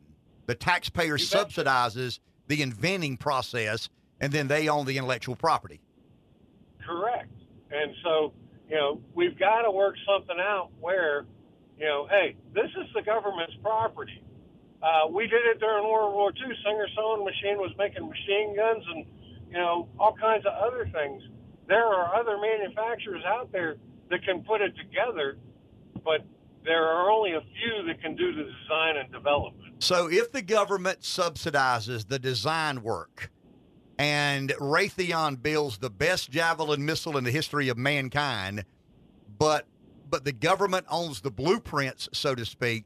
The government can go to market with that blueprint and say, "Hey, you nine or ten or twelve manufacturing companies, give me a price on building this missile." That's kind of what you're saying, right? Yes, sir. And that would be obviously in the benefit of the taxpayer. Thank you, Jay. Appreciate the call. That's kind of an I didn't know that. I mean, I'd read some of that, and I knew that government funded some of the the big pharma analogy or comparison is pretty interesting. It would probably be similar to that. Take a break. Back in a few. I'm going to keep talking about this on the other side. I mean, it's kind of an interesting conversation. How much we spend in national defense contracts? It's about nine hundred billion dollars a year, and the person that I bumped into has spent a lot of time in that world and they hear some of the things I say, and they're like, "Yeah, you're right." But where do you go find the next, you know, uh, nuclear sub manufacturer? I mean, if somebody burns your hamburger, you don't go back; you find another burger joint to, to cook you a hamburger. Good luck finding, you know, nuclear sub manufacturers on on every street corner. They never meet a budget. They never meet a deadline. But we continue to do business because there's not a lot of of options out there. Speaking of options, the people of Michigan had an option. Could they vote for a Republican? Yes. Could they vote for a Democrat? Yes. One of the first, I think, true, I don't know, reflections of where the electorate are, Rev, was in Michigan, had a Republican primary and a Democrat primary. Fox News Radio's Jeff Monosso is in Chicago. Um, Jeff, what do we make or what do what what is the narrative of the Michigan turnout in the Republican and Democrat primaries? So, good morning. I mean, as expected, former President Donald Trump he, he won Michigan uh, the primary last night uh, and continues to charge forward toward the GOP presidential nomination. I mean, the race called within moments of polls closing uh, last night, with Trump getting about 68% to Nikki Haley's 28%, and uh, you know, putting even more pressure on on Haley, who who lost to Trump in every other primary contest. So I think that's what the focus is. When does she drop out? Does she drop out? What happens to her money? We we we know that uh, you know some major donors have, have have also dropped out in terms of funding. You're in politics, or at least you were in politics. You know when the money runs out, you're done. Uh, we'll see. Um, and President Biden, again, as expected, won the Democratic primary in Michigan, though um, as as some some major news outlets are, are reporting in their headlines, he was embarrassed last night by the uncommitted voters uh, who were increasingly upset over his handling of the Israel-Hamas war. We're talking about Arab Amer- uh, Americans, mostly centering around Dearborn, um, and and so the president garnered about 76 percent of the vote. Uncommitted still amassed over 16 percent. I mean, that's well over 22, uh, about 22,000 uh, voters in, in Michigan, Democratic voters. So, what does that mean for the general election? Time will tell. But look, I mean, you know, we're going to be done talking about this here in, in, in you know three, two, one, and we're going to be on onto the Super Tuesday election, and uh, we'll find out what it means. But it boil, to, to boil it down, uh, it, it's it's it's just part of the process where we're going to, into the elimination phase. When when does it you know when does when does something happen? Who knows? But um, you know, I, I can tell you that Nikki Haley has spent about eighty million dollars on on her campaign, and and Trump has spent very little. Jeff, what do we make of, or is there anything to be made of? 739 total Democrat votes cast. Trump gets 756,000 as the Republican winner. Anything to make about excitement, enthusiasm, turnout? I mean, I think I think he. I mean, just look at his rallies. You know, it's it's night and day between enthusiasm between his between people who support President Trump and and you know people who support Nikki Haley uh, or even President Biden. It's it's a different it's a different vibe. If you've ever been to one of his rallies, and he's still he's still packing them in. So, um, look, I mean, yeah, there's there's an enthusiasm for people who want uh, cheaper gas. There's an enthusiasm for people who want their food prices back. Um, and, and so, you know, but how does that translate into votes when you know at the end of the day, where where it counts in the general election? You know, we'll we'll find out. There's there's so many more shoes that are going to be dropping uh, before that. At least I think most people believe that um, before we all head to the polls this this uh, this November. Yeah, Jeff, and I have been to a rally. It reminded me of NASCAR meets SEC football meets World Wrestling Federation. Yeah. I mean, it, it was yeah. a lot of fun, but kind of crazy. Thank you, Jeff. I appreciate that, my man. Um, yeah, you know what what to make of that. Uh, like Jeff said, three, two, one. Now it's on to to Super Tuesday. I'm going to go back, and I don't know if we lost the call or not. I apologize for that. We had a predetermined uh, commitment to Fox News to make sure Jeff Monosso got in and explain from a national perspective what happened in Michigan yesterday and last night or yesterday uh, evening. What is the best way to secure our nation? I mean, fundamentally, that's what we're talking about. I mean, I, I'm one that believes, wow, I mean, if we are in a a dangerous era, and I think Barron said it more eloquently than I can, I think China is a geopolitical adversary, unlike the former Soviet Union. I mean, the Soviet Union would have been a sledgehammer. China is a laser. I mean, it's uh, it's a very meticulous and a uh, it's got an economic effect and impact on the world. Uh, you know, the world for whatever reason. I mean, I understand the reason. It's not whatever reason. Cheap goods. I mean, the world decided in 2001 to legitimize China as a trade partner by giving preferred nation status and including China into the World Trade Organization. I don't know how they squared that up. I mean, they talk about human rights and human dignity and fairness and equality and treating the worker as the worker deserves to be treated. And they, you know, allow China into the World Trade Organization. I mean, that just, that's cheap goods. I mean, that's all that is if a company's paying, you know, a, a, a laborer wage and a, a little bit of a pension and some health care and some time off, and somebody in China agrees to build that same widget with a 13 year old, no, no human rights considered, no labor laws considered, no worker safety considered. Um, I mean, they're going to do it cheaper. And the world said basically in 2004, 2001, we're cool with that. And I mean, I, I guess that led to cheaper prices and cheaper goods. Uh, it led to a mass exodus, you know, even an accelerated exodus of our, our deindustrialization. And what we're, I mean, NAFTA started that. But I think, you know, instead of apologizing for NAFTA being bad trade policy, they kind of doubled down and, and legitimized China as basically the world's manufacturing plant. I mean, that's what China's turned into. It is the world's manufacturing plant let me say it's the Western world's manufacturing plant because Eastern, I mean, Eastern Europe doesn't consume a lot. I mean, it's uh, Russia and a couple of other. But anyway, um, what is the best way to defend America against an economic and geopolitical threat like China? I mean, that's above my pay grade. I know enough to be dangerous, but I think there's a very serious conversation to be had about what's the best way. Now, now Joe or Jay, Jay uh, said, you know, it's unfair that the taxpayer subsidizes the majority of research done that leads to better weaponry. And once the the taxpayer pays Raytheon to design the best uh, javelin missile, I'm just using that javelin missile or or you know F-16 fighter jet, whatever. a stealth bomber? What Boeing, McDonnell Douglas, uh, you know, those that build things, I have no comprehension of how to begin building. Um, and it's complicated. It's very sophisticated business. Um, I mean, it's it's it's national security. I mean, it's keeping America safe, keeping America prominent on uh, the world stage. That's an awesome responsibility. But could we do it cheaper? I mean, could let me say this: Could we do it more efficiently? Isn't that kind of what we're asking ourselves? Mm-hmm. I mean, how much waste is really? In other words, are we get? We're spending eight hundred ninety billion. We're spending about nine hundred billion dollars a year. What are we really getting for the nine hundred billion? Isn't that kind of the question we're asking ourselves? How much bloat? How much waste? How much fraud? How much abuse is in that? So Jay is saying that the taxpayer subsidizes uh, a Raytheon. I mean, they're an easy target. They're, you know, Raytheon builds this weapon, and it's the latest, greatest, and it keeps America safe. And nobody has anything close or remotely near its capacity or capabilities.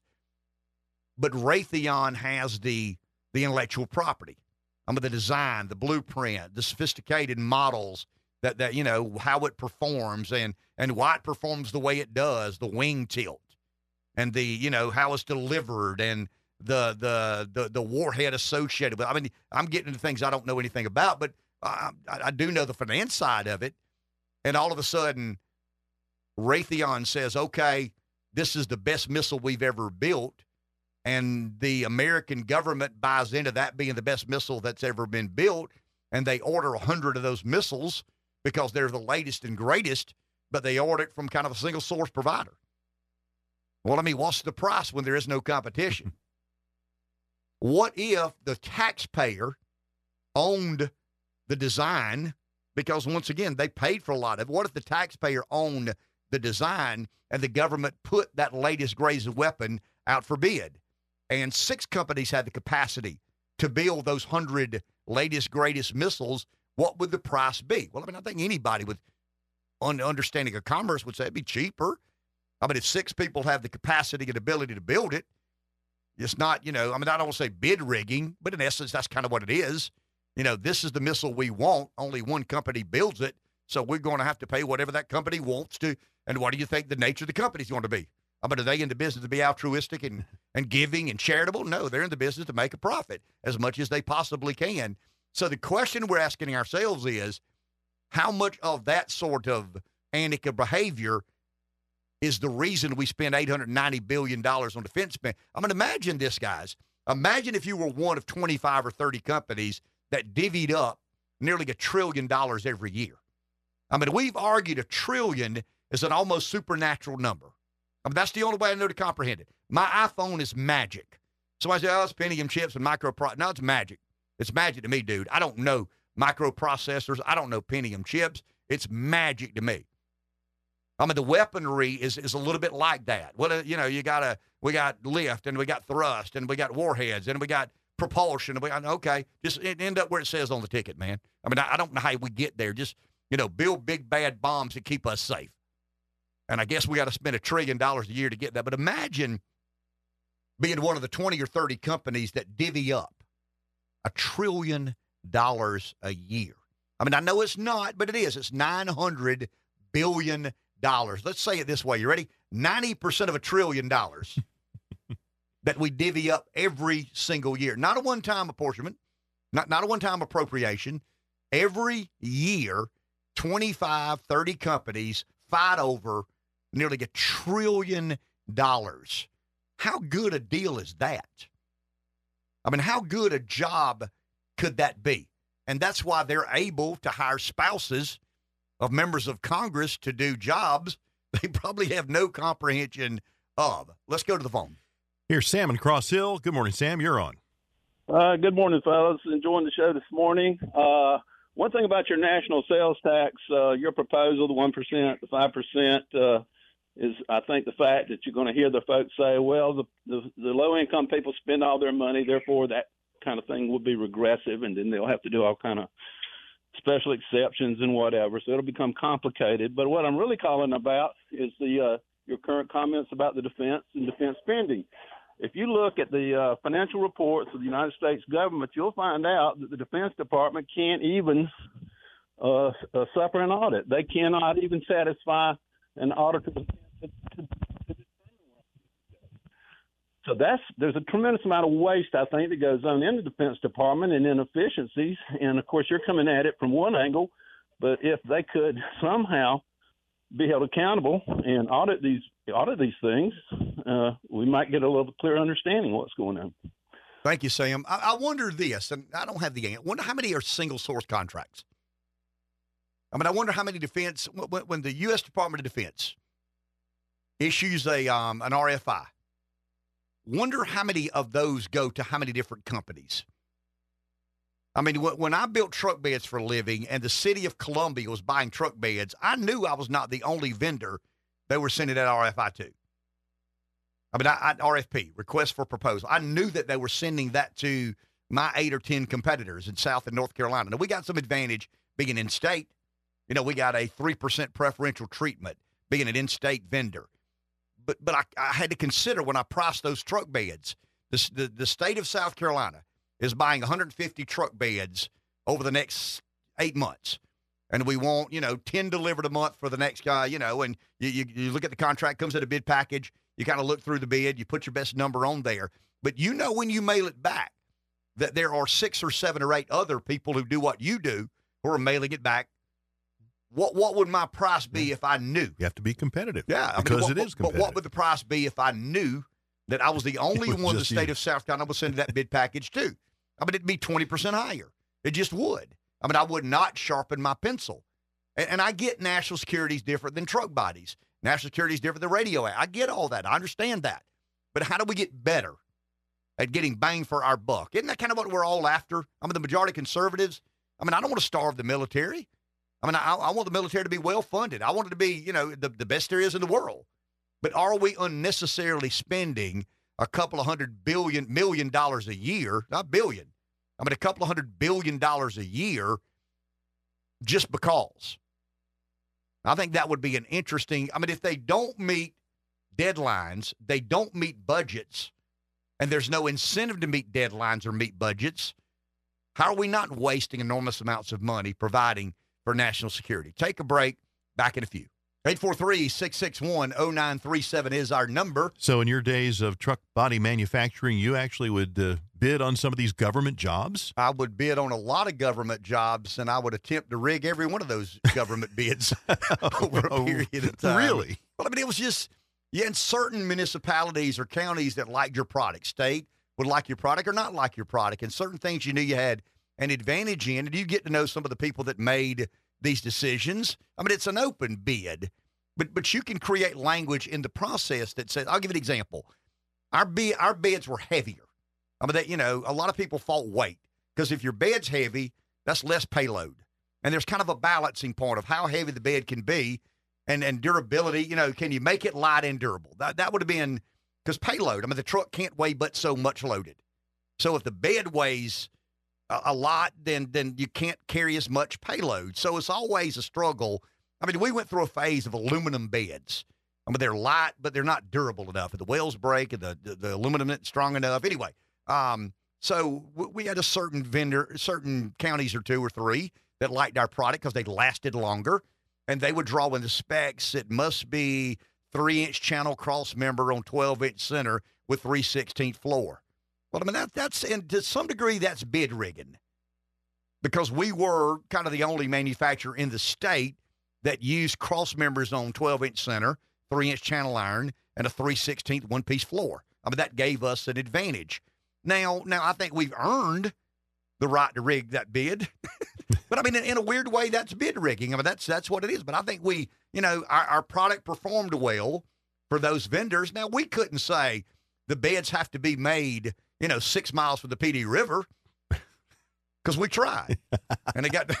we, we, but you see where I'm headed. Yeah. I mean, there, there's degrees of bid rigging. There's degrees of um, complexity in the ordeal, and and you got to believe if it happens in the truck body manufacturing world, where a truck bed is thousands of dollars, imagine what it's like in the military industrial complex world, where things are millions and millions and millions of dollars. And I've got no idea how that world works. But somebody who does says we're spending about a quarter of a trillion dollars, a quarter of a trillion dollars unnecessarily because it's just not efficient. We could do so much better and provide the best defense on the planet. Let's go to the phone. Jim in Sumter listening to WDXY. Good morning. Morning, gentlemen. So, Ken, I'm hearing you talk about um, the bidding process, and it immediately brings to mind the directed energy weapons um, part of the military.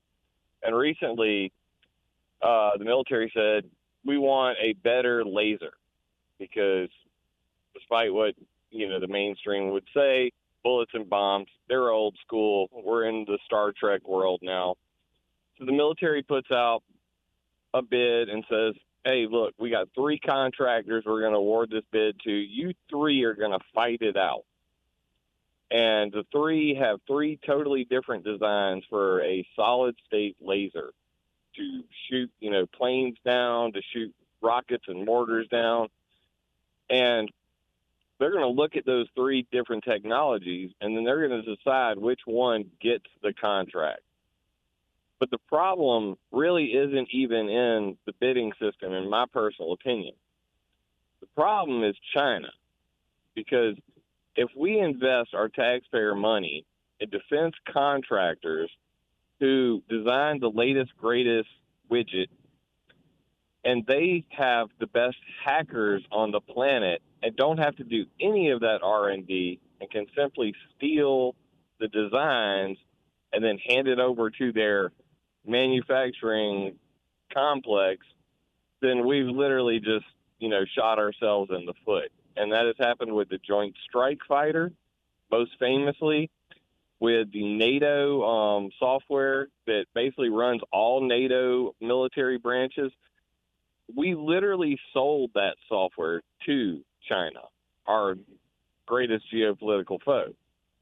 So as long as there's private industry willing to sell out or have lax security that cannot protect that intellectual property, it's all a moot point. So, what should the punishment be for a military defense contractor who allows that to happen? I mean, we don't have public hangings anymore, but what should be the what should be the penalty for anybody on that list of military contractors approved by the U.S. government if indeed that were to happen? Well, of course, they'll always, um, you know, cry foul and say, "Look, you know, we did the best we could." But that's not good Um, enough. You know, yeah, exactly. It's not good enough when you're talking about. We're not talking about Hillary's freaking emails here. We're talking about um, just recently the hypersonic missiles. Um, it, it was claimed that the hypersonic missiles from that Russia and China currently possess were stolen from a program that was defunded by Obama, and because it went into kind of you know uh, into limbo for a little while, those designs were stolen by the Chinese and Russians. So this has been a reoccurring theme for the past 20 years. I could I could cite hundreds of these. There, the problem. I wish you. I I don't want you to do that because you're freaking me out Yeah. now just citing a hypersonic missile. So what you're basically saying, Jim, is the taxpayers fund all this R and D. All the R and D is done by very able and capable engineers and aerospace designers and all these all these people in that world that I know nothing about. And the Chinese can hack into a a computer system that allows them to access all the R&D that we've done over all the years and build a duplicate plane and instead of putting the red white and blue on it put the Chinese flag on it. the Joint Strike Fighter literally rolled out like they 3D printed it and they rolled it down the street and it is exactly the same plane. And that was supposed to be a NATO plane to to to go across all NATO countries. It was 380 335 billion dollars a plane. And yes, they just stole the designs and then they literally right in our face rolled it down the street with a big red star on it. Wow. I would say thank you for the info, Jim, but I'm not very grateful that you've um you freaked my audience out or freaked our audience out this morning. Thank you for the insight. Thank you for the call. Be careful what you ask for on uh, on Wake Up Carolina. I see kind of an interesting, and and I guess I mean, and, and once again, I am no foreign policy expert by any stretch, but when I think of Russia, I think brute force. I mean, I, I just think of a big rhinoceros in a zoo, and I mean, you better get out of my way. We're big and we're bad, and we'll knock anything in our way down. When I think China, I think very sophisticated. I think very technologically advanced and very computer driven. So when Jim says Russia didn't steal it, but China did, I'm like, of course they did. Uh, but they're not the, the, the rhinoceros or the bull in the in the China shop. They're sophisticated, if not more, than we are. And I think we've got to accept that as, as reality. And and that really goes back to Trump. I mean, if you want to look at Trump, and one thing I think he's done, and you want to know the force of a candidate, when a candidate changes both political parties' disposition on a nation, I mean that that and, and Trump really said from day one, I don't trust China. I mean, I don't trust China. I mean, you know, Russia. People wanted him to be consumed by Russia and Putin, and I don't think Trump was ever consumed by Russia and Putin. I mean, I think he sees them as what they are, but I think Trump, and I don't want to say he's a political genius, but I think one of the genius moves he made, intentionally or not, was to kind of not be as consumed or obsessed with Russia, but rather China. And he treats China uniquely different, or believes America should treat China uniquely different than any other geopolitical adversary maybe we've ever had. Take a break. Back in a few. 843 661 0937 is our number. Someone's on the phone. Let's go there. Michael in Johnsonville. Hi, you're on. Hey, Ken. What's up, Rev? How y'all doing? Morning. Good. How are you? Hey, doing good, man. Look here, uh, Ken. I, I have to agree with the caller earlier. Um, I'm a little bit. I'm a, he kind of beat me to the punch a little bit, but I'm a little bit on the on the fence here because um, when I think of national security, I mean I I want to be secure. You want to be secure. You know, we want the United States to be secure. So, in one sense, I see the I see what you're trying to say as far as saving money, but on the other sense, you know, I don't want just any company, Joe Blow company out there having plans to make whether it's a missile, whether it's a jet, whatever, and have those plans. I know they would be vetted. You know, a good question would be you asked earlier, what would be the penalty if you know they got caught? Um, you know, could that be uh, losing contracts from the government? They can't bid on them anymore. But one of the things that bothers me more than anything is, you know, I, I'm in, um, I have my own business, and uh, we've dealt with Shaw Air Force Base a lot of times in the past. And one of the things that always bothered me was back in the, in like 2000, they had what they called the impact card. Um, I'm not really sure what it's called now, but at the time it was called impact, and it was like twenty five hundred dollars per card and literally we would have different squadrons at the at Shaw would call. They might would order something and put it on that impact card and just say, "Hey, we've got to spend twenty five hundred, or we don't get it next month." Um, and sometimes they would pick the stuff up, sometimes they wouldn't. It would just be a fact of I got to spend this money, and to me, you know, I would almost rather reward you for saving money than to reward you more money for blowing money. Does that make any sense to you? Makes guys? perfect sense. But you live in the business world like I do. Yeah, I mean, I mean, I get RF, RFPs a lot, and I understand dealing with state and local governments and and stuff like that. Um, you tend to kind of pack it in a little bit because of maybe because of that, but it, it just it, it seems like we could fudge on some things, but when it comes to natural, um, y- y- your national security and stuff like that with fighter jets and bombs and whatnot, I don't know if I would just want to turn it over to any Joe Blow company. And I'm gonna jump off and just take a listen. Fair enough. I mean, that, Thank you, that's that's a very valid point. You want to make sure the missiles don't blow up in the chamber. I mean, they go where they're supposed to go and do what they're supposed to do. And you want the secrets to be secure. Sure. And, and here's an interesting proposal.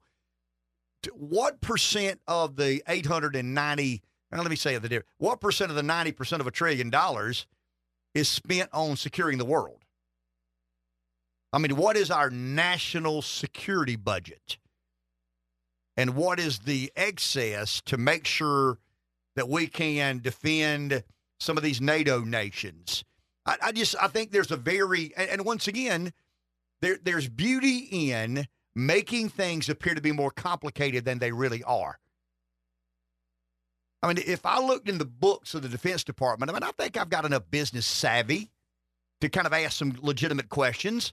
Um, I'm just I, what I think we've done, and I don't think Michael did this, but I think what we've been con- conditioned to do is say, well, I'm not questioning that defense budget because at the end of the day, that's how we preserve our, our safety and security. And and and anybody that questions defense, you're you're a pacifist or you're a you know you're a you're a Putin sympathizer. No, I mean I don't think those have to be mutually exclusive of one another. I mean I think I can be concerned about the world around us and accept that Putin is a bad actor, but but not want to spend an extra two hundred billion dollars a year preparing for what happens if Russia does X or what happens if China does does Y. I, I'm just arguing that we're spending nearly a trillion dollars a year every single year. And from what I'm told, very few of those people who receive the benefit of nearly a trillion dollars a year meet budgets or schedules. And as the most prosperous nation on the planet, it seems we could do better than that. I mean, whatever the model is, I mean, if the model spends a trillion dollars a year and the model doesn't require contractors to meet budgets or, or, or, or deadlines, then we need to address that. I mean, there's got to be a better way to do it. But I think what Michael is saying is, I don't want just, I mean, I don't want the guy that that makes dumpsters in his in his backyard building missiles. I don't want him bidding on, you know, equipping the men and women who serve in our armed forces. That's not what I'm suggesting. But I'm but I'm not accepting 890 billion dollars as the magic number. I'm just not. I mean, what what is the number? I don't know. I don't have any guy. You want to be real radical?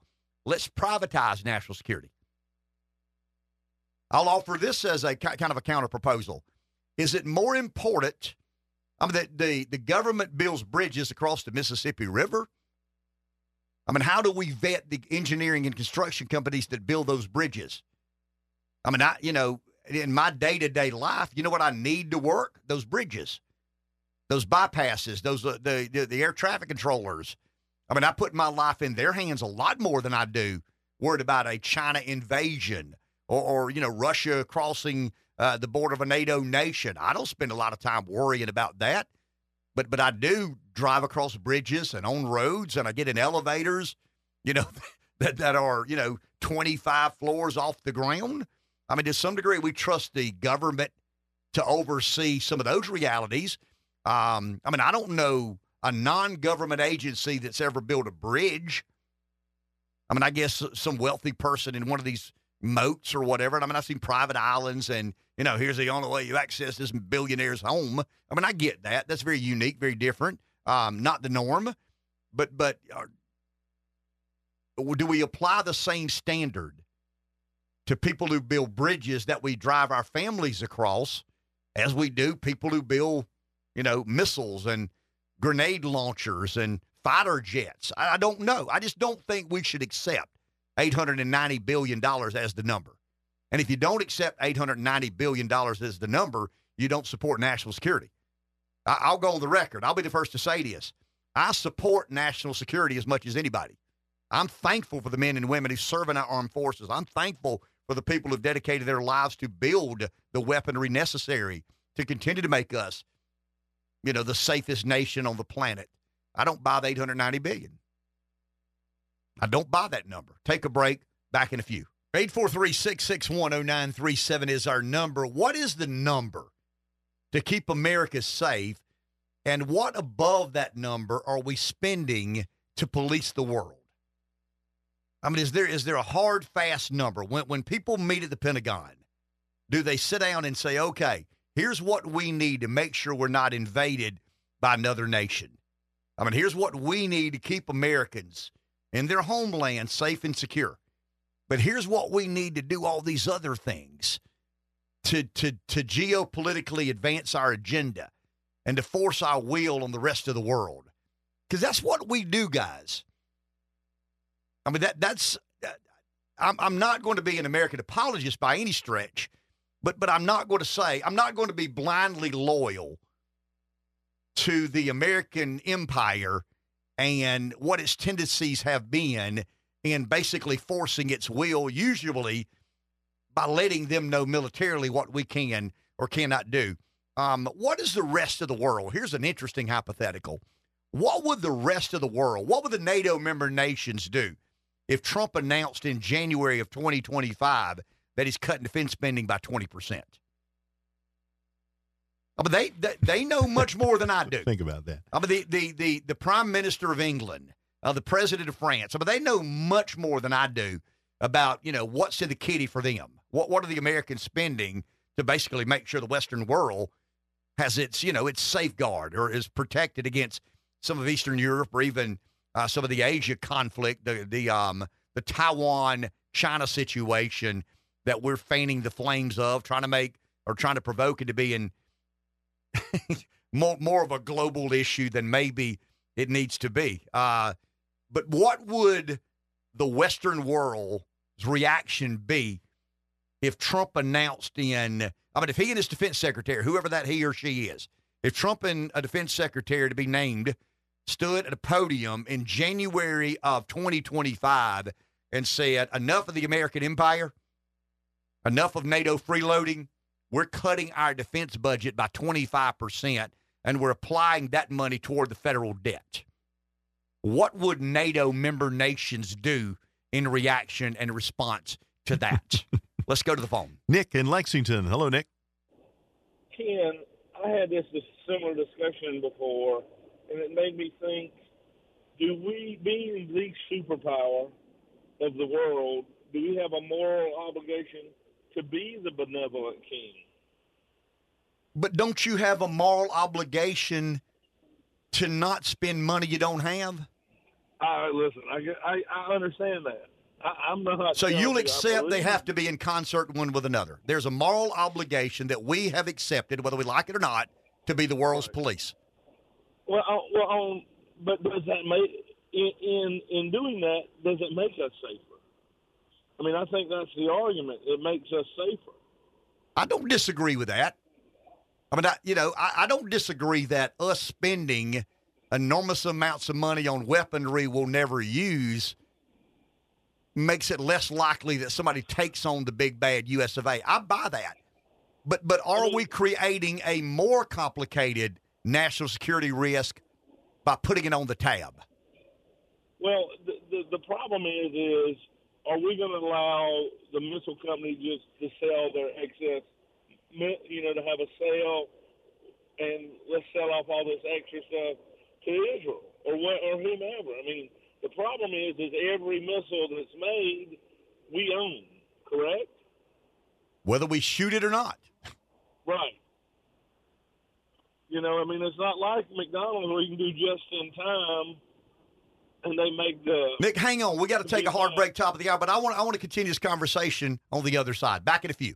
Last hour of this Wednesday morning, when Trump wins in November, appoints me Secretary of Defense. Nick's going to be my top lieutenant, and we'll decide what exactly is the amount we need to spend to defend America uh, here and abroad. Nick, floor is yours. Interesting, kind of an interesting debate, and nobody's saying. I mean, I don't think you're saying I know exactly what to do, and I'm certainly not saying I know exactly what to do. But it, it's kind of an interesting debate about things we are speculating on.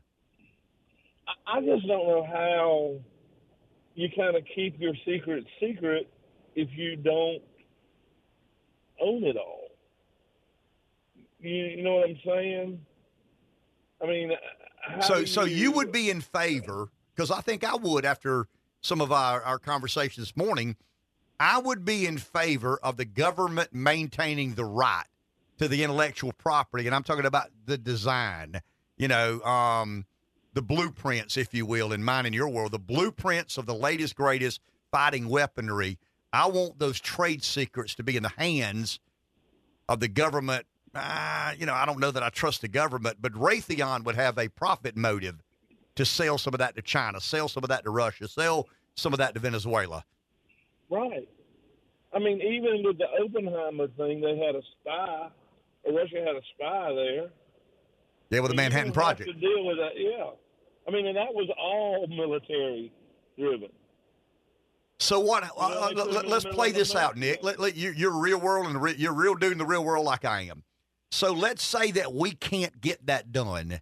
That Raytheon invents all these crazy fighting weapons, and we benefit because we have them. But they get to keep the R and D. I mean, it's their property. They made a deal with the government. You don't like it, I don't like it. But what should the punishment or penalty be to Raytheon if somebody hacks into their computer or some employee of theirs goes rogue and trades or sells to the Chinese? Well, I mean, that's why I think it has to be owned by the U.S. government, and those have to be signed treasonous, you know, classified properties. I mean, in, in all honesty, they probably need multiple designs in there, and only one of them really works. Kind of I mean, some dumb, yes, some, some some dummy designs. Yeah. I mean, you just probably just what you need to do so when it gets hacked, they don't know which one works. I mean, that's all this espionage and counterterrorism and or counter spy stuff. But I mean, at some level, I mean, I don't know how do you square it. I mean, how do you protect your secrets if it's not owned by the government? But is is it kind of odd, Nick, that no conversations like this are being had in what I'll call the mainstream media? I mean, you and I are having a very important conversation. You admit you don't know but so much. I admit I don't know but so much. But what about those who know a lot more than we do? Why aren't we pressing them to give us answers to some of these very important questions? Well, because it's my thing. Because when you invest in companies that make bullets, you invest in companies that make band aids, you invest in companies that make prosthetics, war's a pretty good deal. Thank you, Nick. Appreciate that. And I have told Josh before, and, I, and I've said this over the air. You know, the most lucrative endeavors man has ever known is disease and war. Mean, there have been enormous profits made in disease and in war. And I mean, in the weirdest way imaginable. I mean, that, that you get into morals and ethics and whatnot, but um, but war is an enormously beneficial endeavor for some. I mean, it's not for me. It's it, it's. I mean, I wish there were no wars. I accept that we're going to have conflict and we're going to have dictators and rogue leaders and bad bad country. I mean, I, I understand that. I mean, the world's a complicated place, and we're going to argue over boundaries and borders, especially on a continent like Europe, where historically we've moved boundaries and borders to the victor go the spoil. But but war has been and will always be a lucrative endeavor for some. I, I- it's not this simple. But I listened yesterday to something on one of the major networks, and Schumer is arguing that we've got to raise the debt ceiling to avoid the next shutdown. Period, and we need to send an extra sixty billion to Ukraine. Period. And I'm thinking to myself, I mean, just think of the logic behind what he just said. We, we've we've got to raise the debt ceiling to avoid another government shutdown. End of sentence. We got to find an extra sixty billion dollars to send to Ukraine to help them weaken Vladimir Putin and you know him trying to get the band back. We just don't have, and and I, and I really attribute some of this to a lack of integrity-driven media. I mean, I think the journalists are there to ask the hard questions. And I think we, we're, we're not getting that because the media has become an extension of the government status quo. And if you are working at NBC News and Meet the Press is brought to you by Boeing and the Nightly News is brought to you by Pfizer, why do you question the government strategy on war and disease? I mean, why bite off the hand that feeds you? And that's terrible. I mean, it, it, it's propaganda, is what it is. And I mean, the media decided at some point, and I get it. And maybe they would not have done this, Rev, if the if the NBC network were as lucrative as it once was. And I'm talking about before Netflix, before Yahoo, before I mean not Yahoo, before uh, Amazon. What's it? Amazon Prime. I think they've got Yeah. their streaming service Oh, yeah. before Netflix and Amazon, before Google, before uh, YouTube TV, and all these I mean, they, they probably had enough profit that they could do some things that didn't require them to some degree selling their soul. But I get it. I mean, they got a bottom line. And the bottom line is enhanced by Pfizer advertising. And the bottom line is enhanced by Boeing advertising. When times were really good, they could probably look the CEO at Pfizer and the guys and say, look, man, I mean, we got a lot of questions about this vaccine. But now I, I would imagine their profits down. I mean, we know they've laid off thousands of employees, the decentralizing of media, the proliferation, as Obama says, of media. Um, it's forced them to be considerate of the bottom line. So you've got a chance to do a deep dive on the vaccine. You also got a chance to lose Pfizer sponsorship. And I think modern news says, I don't want to lose that sponsorship. And I think there's still reporters who are chomping at the bits to go after legitimate news stories. But I think the bottom line gets in the way. I mean, I always found it humorous. Meet the press brought to you by Boeing. I'm going like, what is? I mean, that, that doesn't make any sense until you it does. I mean, it makes perfect sense. Boeing is a military industrial complex behemoth. Politically inclined people watch Meet the Press. Enough said. Let's go to the phone. David in the Pee Dee. Hi, you're on. Hey, Ken, one thing you do learn when you get in that bid spec business, when you sell to the government, you find out if they don't spend the money, they don't get it the next year. So I guess that's the bureaucrat business model that we live in. You talk about the media. I watched CNN last night, and John King, he's always hunting for votes up there in Michigan. And if you take Trump, I think he had 756,000 votes last night, but they're focused more on Nikki Haley had 294,000. So if you took Trump's number and you added, imagine this, added 2 million to it, he still wouldn't have beat Biden back in 2020. Biden had 2.8 million votes.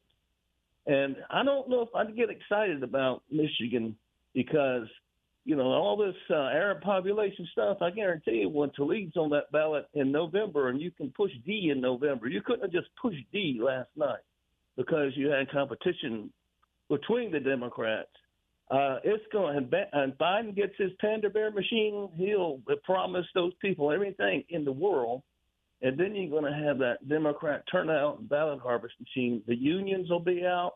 UAW, they've got major universities. Where is the big house? That's a huge university. So when the media machine, let's turn on that fear campaign. You see that January 6th ad, and they'll have Trump, how he wants to ban the Muslims from uh, the whole country. Uh, you'll see how that media machine works out, how they make their money. A- Thank you, David. Appreciate it. 843 661 0937 is our number. I didn't say Michigan's a shoe in. I just think Michigan's more winnable than Wisconsin or Pennsylvania. I think Michigan, Arizona, and Nevada are the tickets to the White House for Trump. And I'll stand by my prediction. I think he wins Michigan. Let's go to the phone. Scott in Florence. Hi, Scott. You're on. Good morning, y'all. You know, Ken, I think you missed one other thing when you said, you know, disease and war are some of the most profitable things that um that that's out there. Uh, you missed one, and that's politicians. And I know their salaries don't show it, but it's awfully funny that a president that can go in can come out being a millionaire at the end of eight years. And um, I'm not talking about just a millionaire. I'm talking multi-millionaire when they're done. So that, that that's that's another real profitable way. And I tell you, you know, I, I look around this and I, you know, I hear the sixty billion dollars we might need to send to Ukraine, and you know, I travel the state of South Carolina, and I also travel all over the. I've been to 27 countries, um, 26 states, and um, I have a hard problem with us dropping 60 billion dollars in another country, as rough and as as as as un unsightly as some of the things I see here in the United States. And my problem with it is this Ukraine or no other ally has ever sent a penny to our country for anybody that's homeless or war struck from going over there and liberating somebody and having to deal with PTSD or our soldiers or anybody who's came back and had to have hard times. And for our government to take our money and send to another country and give it to them for them to fight a war when we're fighting our own battles right here in our own homeland is definitely disappointing. And my biggest thing to all politicians is this for you to give our taxpayer money, $60 billion to Ukraine, how many times have those politicians walked out of that White House or walked out of their house and saw somebody living in a tent and handed him a penny out of his pocket? And if you can't do that, then you don't need to give our money away to other countries and fight wars when we're fighting our own battles right here in our homeland and you're giving our taxpayer money away that could be helping people here get back on their feet and making this a better country. Thank you, sir. Sound like a campaign speech. 843 661 0937. I've often wondered this, and I pester Robert Cahaly a little bit on this. Robert, what if a candidate ran in the Republican primary? Because I think I'm, I'm, I mean, obviously, I'm more familiar with the Republican primary than I am the Democrat. I don't know what floats their boat. I mean, I, I think I have an idea, but I don't know specifically in the nuance what Democrats are motivated by and biased against. I mean, it, it's kind of the big government, small government phenomenon. But but I've asked Robert Cahaly many times, Robert, what would an a, a single issue? I mean, let's break down the single issue that generates the most enthusiasm. What if a candidate ran as an anti-war candidate? Nothing else. Nothing else. Um, hey, um, candidate for president Dave, what do you think of the situation between China and Taiwan? I don't want to have a war. Candidate Dave, what do you think about the defense budget? I don't want to have a war. Candidate Dave, what do you think about the um the amount of debt we've incurred? Don't want to have a war. Candidate Dave, what do you think about building bridges from you know Texas to Oklahoma? I don't want to have a war. I mean, every answer he gives is I don't want to have a war. I'm anti-war. I'm anti-war. I'm anti-war. What if another candidate ran as a balanced budget candidate? What, what do you think of Ukraine candidate Dave? I want to balance the budget. What what do you think of um what do you think of the election in Singapore? I want to balance the budget. And and and I've asked Robert. I said, Robert, what? I mean, how could you poll that? I don't know, you know exactly, but I'm, I'm sure we could come up with some way. I mean, I, I just wonder what one what one single issue candidate would get the largest share of the Republican base. In other words, candidates don't have opinions on a variety of things. You've got an anti-war candidate and a balanced budget candidate and a kind of an anti-transgenderism candidate, or we could call that kind of a culture warrior. Wonder, I mean, and I don't know the answer to this. And Robert confess, I don't have a clue. What is the one thing out there that that most would rally around that identify as Republican um, voters? I mean, I don't think it'd be anti. It'd probably be balanced budget. I mean, I think if you're thinking through your responsibility as an American voter and you look in the grand scheme of things, the debt should probably be the most concerning. I mean, the debt should probably be the most alarming. I mean, I think we should always care to some degree what happens between Taiwan and China, what happens between Russia and Ukraine. I, mean, I don't think you can dismiss that and just say, "Hey, we got enough to say grace over, forget everything abroad." I mean, I'm not I'm not naive enough to say that, but I, but I think we need hyper focus on our own country, and and uh, I think hyper focusing on our own country requires us to agree that we got to stop spending a trillion dollars a year. We don't have. I do know this that in the Republican primary, if somebody runs on a domestic oriented agenda and somebody runs with a strong foreign policy agenda I mean, one laps the other.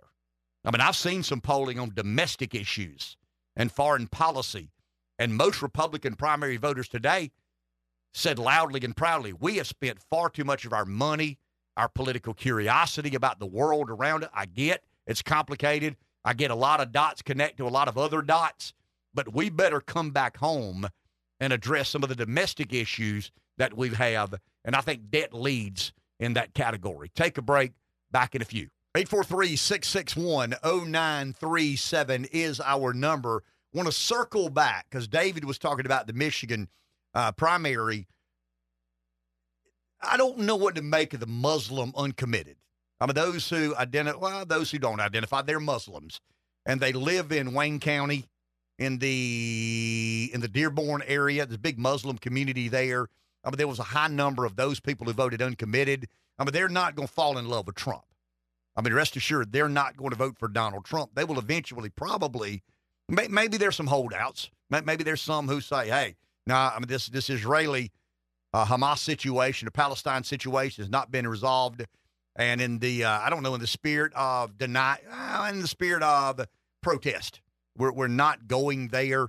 Um, I think Michigan answered a question for me, and well, I, thought I had an answer, but it kind of confirmed my my belief that in the Republican Party, about seventy percent of Republican voters want Donald Trump to be the nominee. Thirty percent don't want him to be the nominee. Of that thirty percent, I'm estimating that half will accept him as the nominee, and 15% probably won't ever come around. Um, does that mean all 15% of them stay home and Trump gets 85%, which would be fairly low, of the Republican base come out in November? I don't know. I mean, I think it's all speculation, uh, but that's what you do in some of these campaigns. You kind of model and speculate and prepare for scenario A, scenario B, scenario um, C.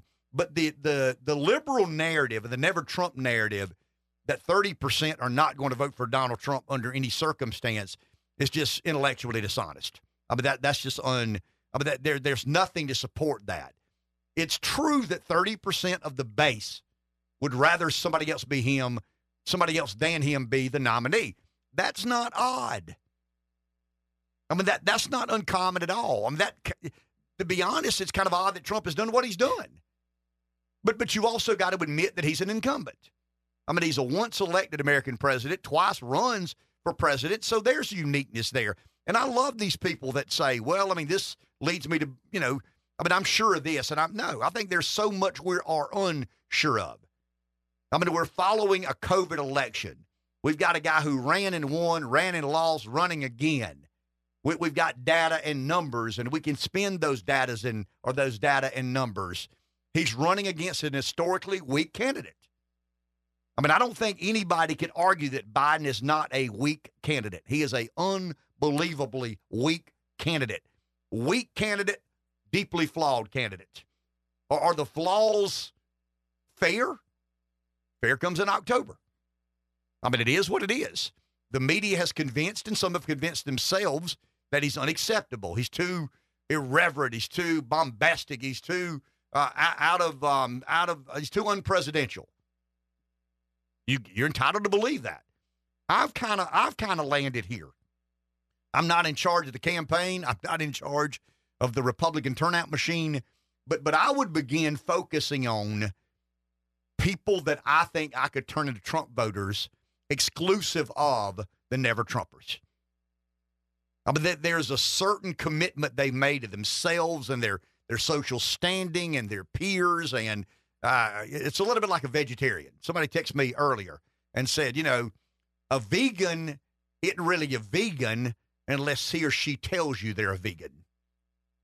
You know, you go out and eat with this person a hundred times, they never eat protein. They always eat salads with no poultry, no fish, no steak, no animal protein. I mean, you don't need to tell me you're a vegan. I've kind of figured that out on my own. But but most when you go to a restaurant the first time, not the hundredth time, the first time, you'll order a steak or a burger, whatever, and they'll order a salad. And after they order the salad, they got to lean in and tell you they're a vegan. And the, you know, I don't care if you're a vegan or not. I mean, I'm not, so I'm eating animal protein. You eat whatever you've got to eat to keep you happy, nourished, and and I guess content with yourself. Um, there's a little bit of that in this Trump phenomenon. It's become kind of a badge of honor in certain circles to publicly swear your allegiance to being a never Trumper. And you got to remind people, even when he wins, even when he wins in South Carolina, even when he wins in, in Michigan, I'm still one of the few, the proud, not the Marines, but rather the never Trumpers. and and, and I, you know, I, to each his own. I mean, to each his own. I'm not bothered. I was at a meeting last night. I never go anywhere in the evenings, but I got invited for a little roundtable uh, and two in particular are never Trumpers. They're friends of mine. They're good friends of mine. And they're just, they're solidly in that camp. And, and they'll tell you they're not voting for Trump under any circumstance imaginable. And I'm like, okay, I mean, you're my friend. I don't want to ruin a friendship arguing about Cheeto Jesus. I mean, he's going to be gone in, a, in, in five or six months or five years, one or the other. I mean, he exits stage right and we move on from there. And I'm not going to destroy your friendship over a controversial political figure. But in the name of winning elections, I think we are better off focusing on blue dog Democrats, ah, low propensity independents, the casual Seinfeld watcher, than we are the never Trumper. I mean, I, I, I there's going to be a conversion rate. I just don't think there's enough bang for our buck. I think if you do all this anti never Trump outreach, it's just you can fin- you can spend time better attracting independents some of the blue dog Reagan Democrats. And you know there is an anti-Biden element within the Democrat voters. Sure, but but I you know, and that, that's exactly right, and that's where I'm headed. Some of these Democrat-leaning independents. Some of the you know they're they're the working class. Some of the believe it or not, they're still working class Democrats. There are a lot of working class Democrats, African American males, Hispanic males, to some degree Hispanic females, but not anywhere near like the male vote um, the the non college educated white low propensity voter. I mean, there's still four and a half million, from what I'm hearing in these seven states. I think there's more fruit. I think that's lower hanging fruit than trying to sit down in a, in a room full of never Trump opinion leaders and convince them to give him one more chance. Um, now, I do believe this: if Trump continues to listen to his strategist, some of those will soften. Some of that never Trump because he's not been anywhere near as bombastic. I mean, he, he, one of the people at the table last night admitted, I mean, reluctantly, but admitted, no, they've run a good campaign. I mean, they, they've run a good, and I tried to share some of the insight I had uh, from what I've gathered and what I've heard, uh, you know, in, in the public and, and not so public domain is, you know, these two strategists agreed to take the job if it be less of a family affair. And it's been much less of a family affair. And and one, of the never Trumpers yesterday said, I mean, it's obvious. I mean, it's obvious they are more um, diligent. They are more methodical. They are less off the cuff than they were in 16 and 20. And at the end of the day, whether you like good strategists or not, whether you think they're worth their money or not, these two are earning their keep. It's obvious to me. But but I've run for office, probably less obvious to those who have not. Take a break. Back in a few. 843 661 0937. It's always exciting when you add a sponsor. It's even more exciting when you add a sponsor who's a friend and a local business person and someone whose family has been around here a long. Uh, the word entrenched. That's the kind of way of saying old and, and been around for, for a long time. Uh, Chase Howard is with us, and Chase and his family have agreed to be a sponsor on Wednesday. We came up with Wash Me Wednesday, Scrubby's Car Wash.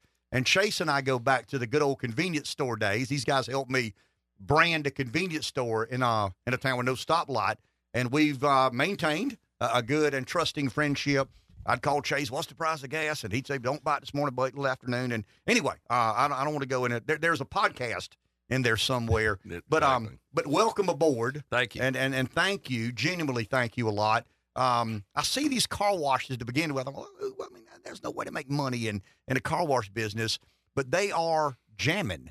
I mean, they, they are. I mean, there are cars lined up everywhere trying to get into Scrubby's car wash. No doubt about it. Uh, it's uh, one of the highest, fastest growing industries, I'd say, in the United States. You know, we talked about this previously, but uh, the private equity boys have gotten into it now, and you know, when they show up, something's something's cooking. But uh, it's a technology driven uh, industry these days. The improvements in technology have gotten to where we can actually clean the car better and faster than you guys can clean your car. Now, Rev, if it took you an hour, you could out clean me probably on a car wash, but in three or four minutes, I don't think you can beat me. Yeah. And and Rev's hour's worth a thousand dollars, right? In, oh, in the least. market of ideas, at least. Yeah. So, so the thing that I like being associated with you guys, other than our friendship, is local. Right. I mean, you're talking about private capital, you're talking about hedge funds, talking about you know money managers and whatnot. You guys are from here, grew up here, Pee Dee region. South Carolina's your home.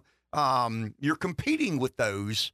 And, I just think local people need to give local business the benefit of the doubt. And that's what we're all about. And it's very well said, Ken. We we are a locally owned and family business. We've been in existence since the 1940s at Chase Oil Company.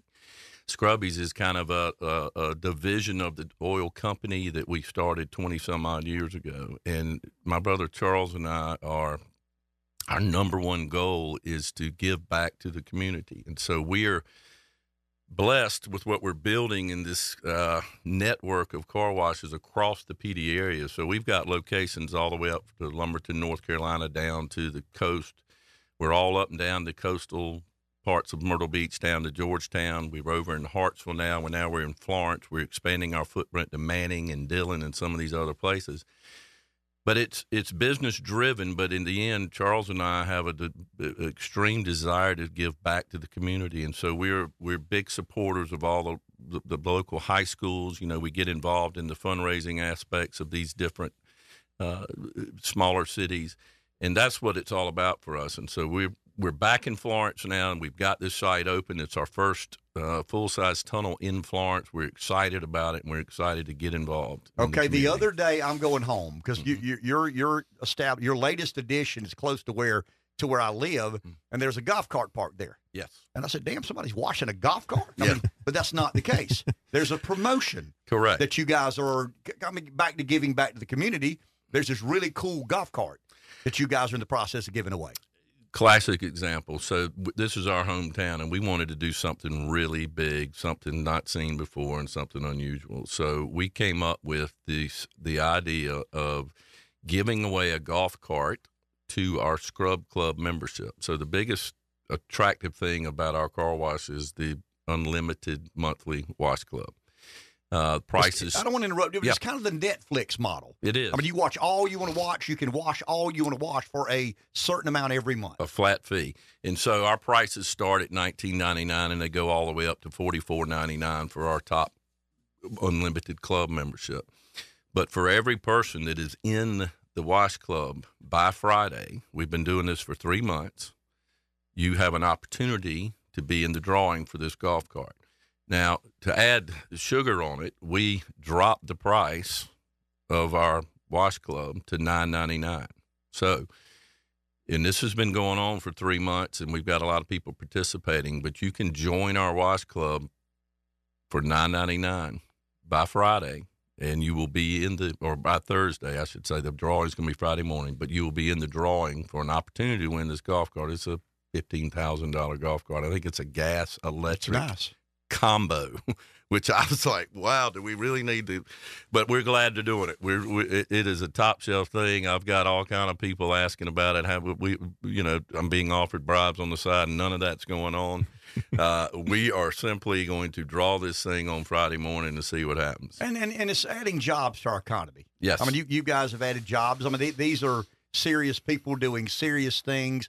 Uh, you know, working at the car wash. I mean, I'm going back to my age. You know, you know, working at the car wash was a song back in the day, but I never imagined I'd see a car wash as automated Yep. as the ones you guys have put in. It's a phenomenal uh, event to go and witness this. I mean, we have automatic mat cleaners where you take your mat out of your car, slide it into this automated machine. It's a wet vac, and it'll wet vac it and dry it and drop it out the bottom. is the coolest thing you've ever seen. Um, and it, it- those are carpeted mat cleaners. We've got plastic mats for the big trucks that don't fit in there. We've got a cleaning station for that. Our car washes are community gathering spots. I've noticed you just see people there when you go there that are cleaning and wanting to get in the car. Chase clean. and, and and the price. I mean, whatever whatever level you decide to be a part of. I mean, the vacuum is is included in that. Some of the sprays. I mean, because I've heard others say, well, I mean, wonder what they yeah they charge you that for the wash, but wonder what they charge for the vacuum and the towels and and some of the other cleaners. So part of the concept is that we offer free towels, free chemicals. We offer free vacuums when you're uh, on our site. Our Scrub Club members get free air fresheners to to go into their vehicles, and so the whole concept is. You know, get in at that club level, and you get to enjoy all these amenities uh, as part of your wash package. And you can uh, literally come every day if you want to come. Okay, if someone wants to be eligible for the golf cart drawing on Friday, they need to do exactly what? They need to stop by and join the wash club. How do you do that? Just pull in. The attendant sitting there at the pay station. It's uh, you tell them you want to join the wash club and get in the golf cart uh, giveaway for Friday morning. Okay, I know where it is. Some may not. Where exactly is Scrubby's Car Wash in Florence? We're at the corner of Beltline and Hoffmeyer as you turn to go to uh, uh, uh, West Florence High School, Walmart, Sam's, and uh, it's it's a busy corner, but uh, we have three different entrances to get in. So swing in there and check it out. Okay. Appreciate you, my man. Thank you, and guys. this is Wash Me Wednesday, right, Rev? That's it. I, mean, Yes, it- sir. I, I read some things yesterday. Wash Me Wednesday. We have daily sponsors on our show, Mhm. and I always smile bigger than normal when a local business becomes a daily sponsor. I had a couple of Wednesdays that were available, and uh, Wash Me Wednesday. Well, can I tell you what it is real quick? Sure, sure you can. But the Wash Me Wednesday is we're we are running a promotion for the dirtiest car on Wednesday, and so you Mm. go to our Facebook page and submit your dirty vehicle, and every Wednesday we're going to choose a random drawing of the the dirtiest vehicle, and then they will get a free wash and come over there and we'll clean it up. So, Got you. but but it really is about. I mean, it, cars have become a big investment. Yep. I want to. I don't want to get salesy for a second, but cars have become a big investment, and I think we're almost required to take better care of them Yep. than we formerly did. I mean, you know where I grew up, and I know where you grew up. No doubt. Uh, in the woods, on farms, and whatnot. But I'm telling you, man, pickups that were five thousand are now sixty and seventy and eighty thousand, and I do think long and hard about caring Yeah. for those vehicles. I agree. I think the last truck I bought was uh, cost more than the little apartment I have in Florence. I mean, it's, I said, well, maybe I just need to move move into this truck, and I could live in that thing. It's You dirty, and there's all kind of stuff in that truck that you got to keep it clean, man. That's You, right. you got to keep it Looking clean. good. So, so wash me Wednesday. Uh, and Yep. if you want to win a golf cart, make sure you go by and register uh, before, and that's becoming a member. Correct. And, and right now, I mean, think about it, guys. Most raffle tickets to win a golf cart are ten dollars. Yep. You don't get anything for it but a random chance to win a golf cart. These guys are offering some um, cleaning your car uh, as part of that. So, Yep. um, thank you, my man. Anything Thanks. else you want to add? That, that, that that's it. Again, you said it perfectly. It's about ten bucks, and you can wash your car for the next thirty days. Come try us out. Um, we're going to have some other opportunities for our member, our, our customers to try the wash. I'll be announcing this Friday, but we're putting a free car wash QR code on our Facebook page and our website starting Friday. Who's keeping up with all this for you? I've got a, I've got a host of good people. Because you're about as technologically advanced as I am. you better believe it. Yeah, I mean, but th- they're younger and a lot smarter, and that's not hard to get smarter.